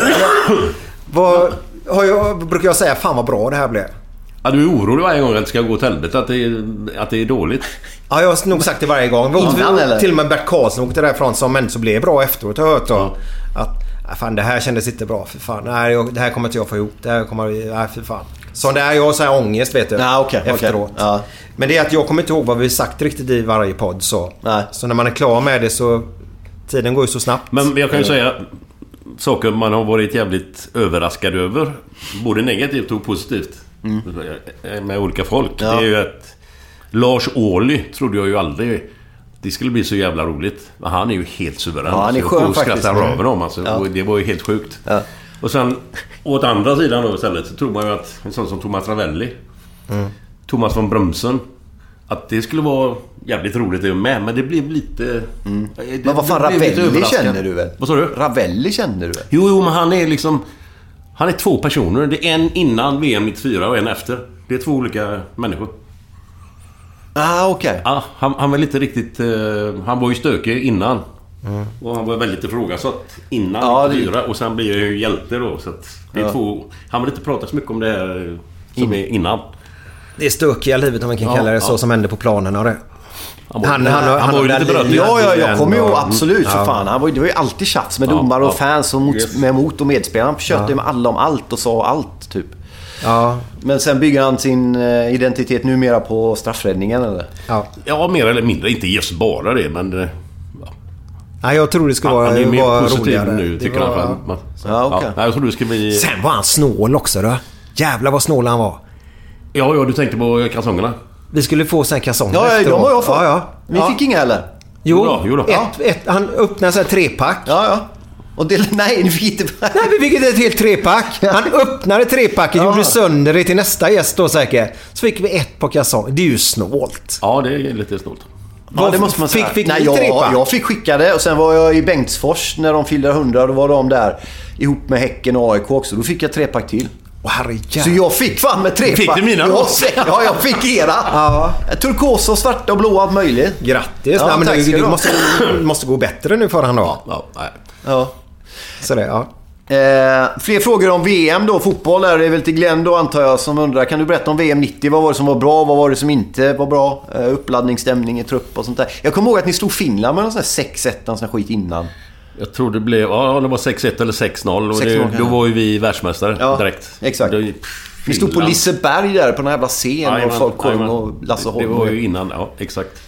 Så att vi alla de här killarna som var med på det här VM-et och 90 hade varit med hela 80-talet. Det var ju i stort sett samma gubbar som var med hela vägen och vi lyckades ju missa varenda jävla slutspel. Just det. Det var alltid någon match mot Portugal, torska med 1-0 på Råsunda. Gomes. Han gjorde ju mål 2 november 85 alltid. Men det var fan november 85. Nej, så vi även om du kommer dit ner då till Italien med ett jävligt rutinerat gäng som har varit med under hela 80-talet så har du inte varit med i ett slutspel. Nej. Det är en jävla skillnad alltså. Så det blir ju lite tagna på sängen eller man möter Brasilien första matchen. Den kan man ju förlora 9 av 10 gånger liksom. Det är ju inte så jävla konstigt. Vi förlorar med 2-1 än. Sen förlorar vi mot Skottland med 2-1. Och det är ju en match som kan gå åt ena eller andra hållet. Det är ju ingen självklart att man ska slå dem. Men man kan ju fan inte torska mot Costa Rica. Det var ju det problemet var. Så det var ju... Vi blev... Även om vi var jävligt rutinerade som var med där så hade vi inte spelat något slutspel. Så att det sket sig. Och jag glömmer ju aldrig den jävla besvikelsen efter den turneringen. Alltså bara rätt hem och det var midsommar precis. Då hade vi tänkt att fira det i Italien naturligtvis. Genom att gå vidare då. Men jag vet ju efter den sista matchen där, då kom ut, det var i Genoa. Och jag tog en dusch på 3 sekunder någonting. Jag var fan mig så jävla deppad och förbannad och jävlig. Och kommer ut till parkeringen där bussen står. Och då säger jag till min exfru då Helena att det här är ju fan kuken. Så här säger jag liksom, rent ut, det här är kuken. Nu ska jag fan bli dyngrak på midsommarafton när man kommer hem då. Men det var ju bara att det stod en gubbe, en journalist bakom en pelare där, Mats Olsson. Han skriver ju detta då i Expressen då, första sidan. Sådana bokstäver liksom. Hysén säger, nu ska jag bli dyngrak, det här är kuken. Exakt så stod det på första sidan liksom. Och jag kände ju så. Det var så exakt jag kände just då. Det var ju bara det att jag fick ju massa jävla brev efter det. Från nykterhetsorganisationer. Hur kan du vara en sån... Du är ju en förebild för svensk fotboll. Ja, du säger att du ska bli dyngrak på midsommarafton. Och fick till och med ett brev från en präst från Molkom uppe i Dalarna, där fan det ligger. Likadant liksom, du som är föredom, hur kan du uttala det på det sättet? Ja, fy fan. Det var, sen glömmer jag aldrig, jag kommer inte ihåg varför vi landade i Malmö av alla ställen, för vi gjorde det i alla fall. Så när man kommer ut med resflaskorna, portarna går ju att säga så här, det stod säkert 300-400 fans på utsidan och bara bua och tummen ner så här. Alltså fy fan, är jag i Sverige? Vad fan är jag någonstans? Där ser man hur folk är så jävla insatta och de är så engagerade liksom. Ja. Även om det var negativt då naturligtvis. Jag hade ju hellre upplevt det att det var tvärtom. Men det förstår ju att folk blir besvikna. Mm. Men fy fan alltså. Sen så tappar jag all jävla... Men du la av landslaget efter? Ja. Jag tappar all motivation överhuvudtaget. Mm. För det var ändå då som grunden last via EM 92 och sen 94. Ajman. För det är ju inget som bara kommer på några månader liksom. För de gubbarna som var med 94, eller 90 då, var ju många av dem som var med 92 och 94. Ja. Och lär sig den läxan liksom. Exakt, och vart fan, därför. Jajamän. Så det var en jävla massa, det var säkert 7-8 gubbar som var med 92-94. Mm. Så nej, det var synd att man inte fick den framgången landslagsmässigt. Mm. Men du var inte UEFA-cupguld 2 gånger i även. Jo då, och engelska ligan med Liverpool. Ja. Så att det klubbnivå har ju varit absoluta toppen liksom. Men landslaget just får ju liten besvikelse. Mm. Det är ju ett jävla bra lag. Ja. Men det är kul, för vad tänker du på de grejerna? Jag läste inte med Paolo Maldini, som har vunnit liksom hur mycket som helst på klubblagsnivå, men som har gått igenom bara terror med landslaget. Han slutade ju 0, jag tror han gjorde sin sista 0-2, möjligen 04. Italien vann 06, då var inte han med längre. Och han gjorde sin debut 88. Mm. Så han höll ju på för fan i 15-20 år, du vet, landslaget och ut på straffar med den där jävla VM. Och han pratade, det är mycket större sorg än vad glädjen är över. Nu kanske han är på ett annat sätt. Hur tänker du kring... Ja, men det är ju lite så att man vill ju, visst det var ju fantastiska gång med Blåvitt, Liverpool, hur jävla suveränt som helst, men det är ju ändå den här landslagsbiten hela jävla 80-talet. Mm. Där man gick bet på en jävla sketmatch varje gång. Ja, det var många löpsedlar ni satt på sunkiga restauranger och såg kvalmatcher när ni redan hade spelat. Jag kommer ihåg nu med. Robert Prytz satt och grät vid någon bord där för Portugal. Ja, de stod Tyskland dessutom. Ja, och det var ju då vi hade mött Tjeckoslovakien borta och torskat 2-1, och det är ingen katastrofmatch. Det kan man ju göra. Men grejen var ju att Tyskland mötte ju Portugal senare på kvällen. Så i Tyskland i en kvalmatch då. Just det. Och tyskarna hade aldrig förlorat en kvalmatch på hemmaplan i något VM eller EM-kval. Och det räckte med kryss, va? Ja, jag tror det. Men jag är inte 100 på det. Men jag tror kryss räckte. Då vinner de. De har ett skott på mål på hela matchen, Portugal, och vinner med 1-0. Tyskarna har 3 i ribban, 2 i stolpen. Så det var helt sjukt. Mm. Och då hör vi den här matchen kommenteras av Tommy Engstrand. Sitter vi i en aula där i Tjeckoslovakien. Då hör vi matchen. Och de vinner med 1-0. Och Prytz, han börjar ju lipa då. Mm. Han satt ju och storgrät liksom. Jag och Stig Fredriksson, man tar det ju på olika sätt. Vi gick upp på andra våningen, tog en 36 gin tonic in i skiten bara. Mm. Så man kopplar av, tar bort skiten bara. Man var så jävla besviken. Mm. Och jag vet att vi hade en match kvar, Malta borta, och den vinner man ju. 9 av 10 gånger. Bara tyskarna hade tagit den matchen 1 poäng, så hade vi gått vidare då. Mm. Ja, det var en jävla besvikelse alltså. Och sen sitter det en gubbe, jag var på en sån här prisutdelning uppe, jag kommer inte ihåg exakt var jag var någonstans, men jag stod och tjatade lite där, och så är det en som snackar om hur i helvete tyckte den här ledaren, och hur kan man sitta och gråta som fotbollsspelare som Prytz gör bara för att man förlorar en match. Och så det är ju så nära att man går ner och skallar ner landskapet. Ja, jag tror fan att man kan sitta och gråta över något man kan gråta. Men det fattar ju inte den här jävla idioten. Nej, jävla stil. Ja, men han har ju aldrig varit där. Nej, jävla ishjärta. Oh, ja. Men du, bara en fråga till dig där i Italien 90 då. Italien och England, spelade de inte de en match om tredje pris? Jo. De gjorde det. Vad blev det den? Kommer du ihåg det? Jag kommer inte ihåg om det blev 2-0 eller 2-1 i Italien. Ja, Italien vann det. Italien vann. Ja. Var det den i Napoli? Jag tror det. Det är möjligt. För vi pratade ju om den med Svennis också. Italien och Argentina var i semifinal, var i Neapel i alla fall. Mm. Kommer du ihåg Caniggia? Ja, för fan. Han tog med handen och missade finalen. Just kommer du ihåg det? Bollen mitt på mittplan, bollen studsar över och hoppar upp och tar den med handen. Mm. Och så bara, nej, mitt... Ja, just det, han också fick han ett så han blev avstängd. Ja, exakt, i finalen. Jävla psykosgrej. Ja, fattar du. Du var alla långhårig, va? Ja. Han var ju grym ju. Ja. Vi ska knyta ihop den så kallade 100-års... Hur kändes det här förresten av 400-program? Ja, det är helt suveränt. Det hade man ju aldrig trott ifrån början. Visst fan hoppas man på att man ska göra en massa program och att det ska funka, men fan 100 program. Ja, det är stort. 3,5 år, det är ju sjukt. Ja, det... Framtiden är ju så här då, Glenn. Vi kommer aldrig in på det riktigt hur framtiden ser ut, men vi ska kriga på. Vi här uppe gör 3 poddar nu. Vi ska kriga på för att kan släppa ett varje vecka. Men så är det här att Markus här nu kan bli så att om Glenn skulle få förhindra och vara borta för mycket eller någonting, att Markus går in som en liten stand-inare. Stand-in, ja. Så sitta på bänken, ja, för Glenn Hysén, det är fan inte illa. Det är, så ingen kan ju ersätta Glenn Hysén, men så är det ju. Men man får väl på ett Glenn skiljaktigt sätt känna att man sitter inlåst på toa och kommer in med, så får man gå in och göra det bästa när ljumsken dras. Ja, det är så jag ser det. Ja. Det är ganska härligt. Så gäller bara att vi hittar lite goda gäster till det, så kanske det blir så. Vi får så se framtiden vad som händer. Ja. Vi är jävligt sålt att du har lust att göra det i alla fall. Ja, det är ju fantastiskt. Tack så jävla mycket. Ja, det är jag som tackar. En stor jävla glädje och ära för mig. Men du hade lite fler grejer på vad du har gjort där i ditt så kallade entreprenörskap. Som ja, men vet du vad? Jag gör så här att jag bara nämner det, helt enkelt går inte in på det. Boki i Sverige. Ja. Boki när jag då... var i Norge, säger jag innan citationstecken då. Varför gör du citationstecken kring Norge? Ja, men jag var ju i Skänninge. Alltså satt på en anstalt. Jaha, du sa... Jaha, okay. Satt du inne? Ja. Jaha, vad satt du inne för då? Ja, men det var ekobrott för mitt spelberoende. Okay. Så in och lyssna på den då. Avsnitt 63, Kjell Wilhelmsson läser upp det. Ja, men då var det så att alla spelare där inne, och det var innan jag började jobba med spelberoende. Och då drog vi igång jag och en kille som heter Tony. Jag är ofta så när jag kommer in på vart jag än kommer, så skannar jag oftast av hur ser det ut här, och så hittar man lite idéer och sånt, och då blir det att vi startar. Han var ansiktet utåt och jag satt in och räknade på alltihopa. Och så bokade vi där, och då kom det in en basketspelare, amerikan, som var proffs här i Sverige. Jag tror han satt inne för rattfylla eller någonting, och han spelar ju ganska kraftigt på basket. Såklart. Men han vann ju inget då. Nej, okay. Av oss, men vi vann av honom. Det är en av de grejerna jag skäms för över då.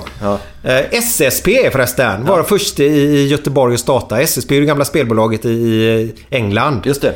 Men jag tror han hette Peter Andersson. Så var det först i Göteborg att starta upp den som spelbutik. Och nu snackar vi 99. Så hade jag en annan spelbutik här i stan också då. Vad fan var det mer? Podden då har vi gjort. Just det, vi ska ha så här event till nyår igen. Håller jag i. Skapar jag. Skitsamma. Det är inte alls skitsamma. En fråga som infinner sig, hur fan när får du tid till allt det här? Ja, jag vet inte. Fotbollsturnering som jag är stolt över då. Det är ute på Askim. Jag blir så här rastlös, så blir det ibland. Jag tror det här var 95. Orangea tröjor tror jag de var laget. Ja, stämmer. Vilka? Exakt. Askim eller orange. Röda. Ja, okay. Men det var Askim där vid kolonistugorna där ute 540. Då kände jag bara så här, för då spelade man fotboll där till man var 16 år. Efter 16 år så hade man ingenting. Azalea är det som har orange, va? Azalea och orange, ja. I Majorna. Rödvinsbältet. Just det. Är det? Ja. Pekar du på mig, skulle säga till de som inte lyssnar. Men det var, jag bara förklara, för du vet ju om det. När Västerhus hette den gyldene suggan, då satt man där nu. Var det så? Ja, mitt emot hängmattan. Jag tror att de fick 42% där, Vänsterpartiet. I Majorna? Ja. Red Lion finns någon som heter också, va? Ja. Det är ju med Mariaplan, va? Ja. Jag vet inte exakt. Ruben är ju där ibland. Ja, Röde Ruben. Han bor ju precis där i Mariaplan. Ja. Så det är nog korrekt. Men då startade en fotbollsturnering där. Ja. Och då var det så, 4 områden. Vi gjorde en turnering en hel dag. Mat, vi grillade alltihopa, sålde biljetter, fixade öl, kall öl. Och så blev vi 440 pers på 3 veckor. Året efteråt var vi 650 pers. Och då finns det 540 stugor. Den är jag stolt över också då. Sen finns det en turnering här i Göteborg som heter Future Cup. Den har min bror, han har gjort allt där. Jag var med i början och startade upp den turneringen i alla fall. Och sen hoppade jag av den. Vad är mer? Ja, men det är väl det ungefär som kommer på nu. Jag älskar att du varvar grejer du är stolt över med sånt ni inte är stolt över, som ni pratar om ändå. Det är fan inte vanligt i alla mediala sammanhang. Ja, men det alla ställer fram fasader och de vill framstå som så jävla präktiga och snygga och korrekta och värdiga. Och så vet man att det är kulisser, och bakom där så sitter de och gråter och super och beter sig och gör grejer de ångrar. Och ni snackar ändå om de grejerna liksom. Det är inte, när man lyssnar på era grejer nu som jag har gjort inför det här då, så, och även innan, så hör man ju det. Det är ju det som är en stor befrielse med eran jävla podd alltså. Tack. Man får liksom... eran jävla podd. Nej, men det är ju inga jävla... Det är inga masker. Det är inga fasader. Vi börjar ställa fram den skiten. Man blir befriad från det. Vi är vanliga människor. Fan, alla har sina fel. Jo, men medieklimatet är ju inte sånt. Det vet ju du med. Det är ju folk ställer fram. Du vet, de vill bli framställda på ett visst sätt. De ljuger helt enkelt. Fattar du vad jag säger till det här? Ja, tack. Nej, men det ska ni vara stolta och glada över. Ja, men det är kul att höra. Tack. Ja. Jävligt bra att höra. En grej som kanske inte är lika kul att höra då, men som vi måste höra innan jag går, och det är ju den här historien. Ja, den är ingenting jag är stolt över heller. Nej, okay. Jag säger innan, det här är fan inte, det är inte bra alltså. Men vi måste ta en cliffhanger på det. Vi måste ju köra en härlig låt. Ja, just det, så är det, riktigt, ta en sång emellan. Så häng kvar där ute nu. Ja, riktigt. Säger du alltid, Markus. Ja, för fan, häng kvar där nu så ni inte tappar oss här nu. Ja, och efter låten kommer Glenn tillbaka med en historia som vi både vill höra och vill höra jättemycket. Ja, det är riktigt.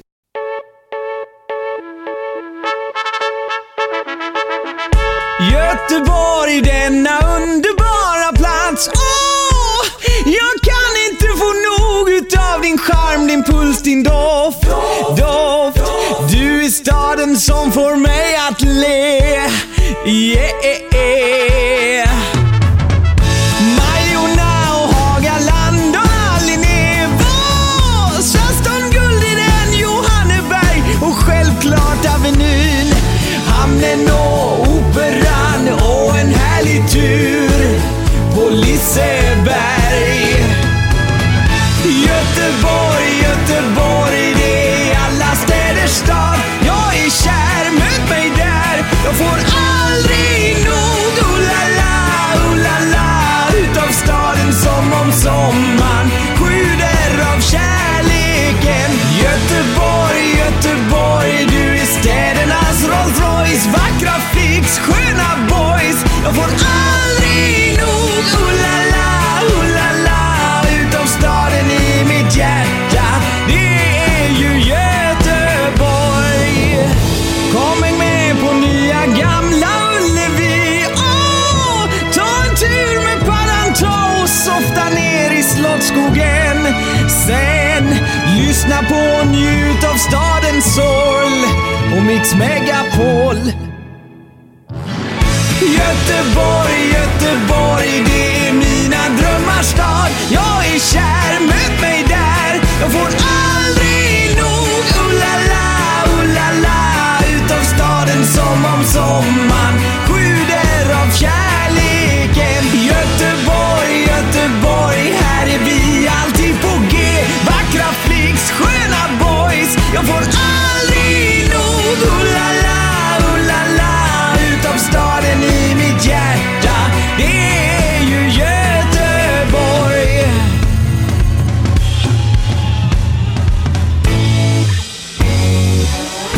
Göteborg, Göteborg, det är alla städers stad. Jag är kär, möt mig där. Jag får aldrig nog. Ulala, utav staden som om sommaren sjuder av kärleken. Göteborg, Göteborg, du är städernas Rolls Royce. Vackra flicks, sköna boys, jag får aldrig nog. Ulala, utav staden i mitt hjärta. Underbara, sköna Göteborg. Om en dvärg arrangerar en fest, är han mindre värd då eller? Mindre. Ja. Jo, men jag tycker denna är rätt bra också faktiskt. När jag talas om Ed Sheerans kända trädgårdsmästarbrorsa Scott Sheeran. Bägge dessa drog han i förra podden. Ja, det är sant. Scott Sheeran är fin. Ja. Fan, den är det bästa med Göteborg ändå alltså. Får man lite räklåd i paviljongen. Ja, men nu kommer den här grisgrejen. Ja, men jag måste bara fråga Markus, vad är det som är en mil långt och luktar fisk då? Ja, den... På tal om Göteborg. Någon Gais-fans eller? Det är lite sanningaktigt. Ja. Tjejmilen! Okej. Okay. Ja, vi har kommit undan det här nu.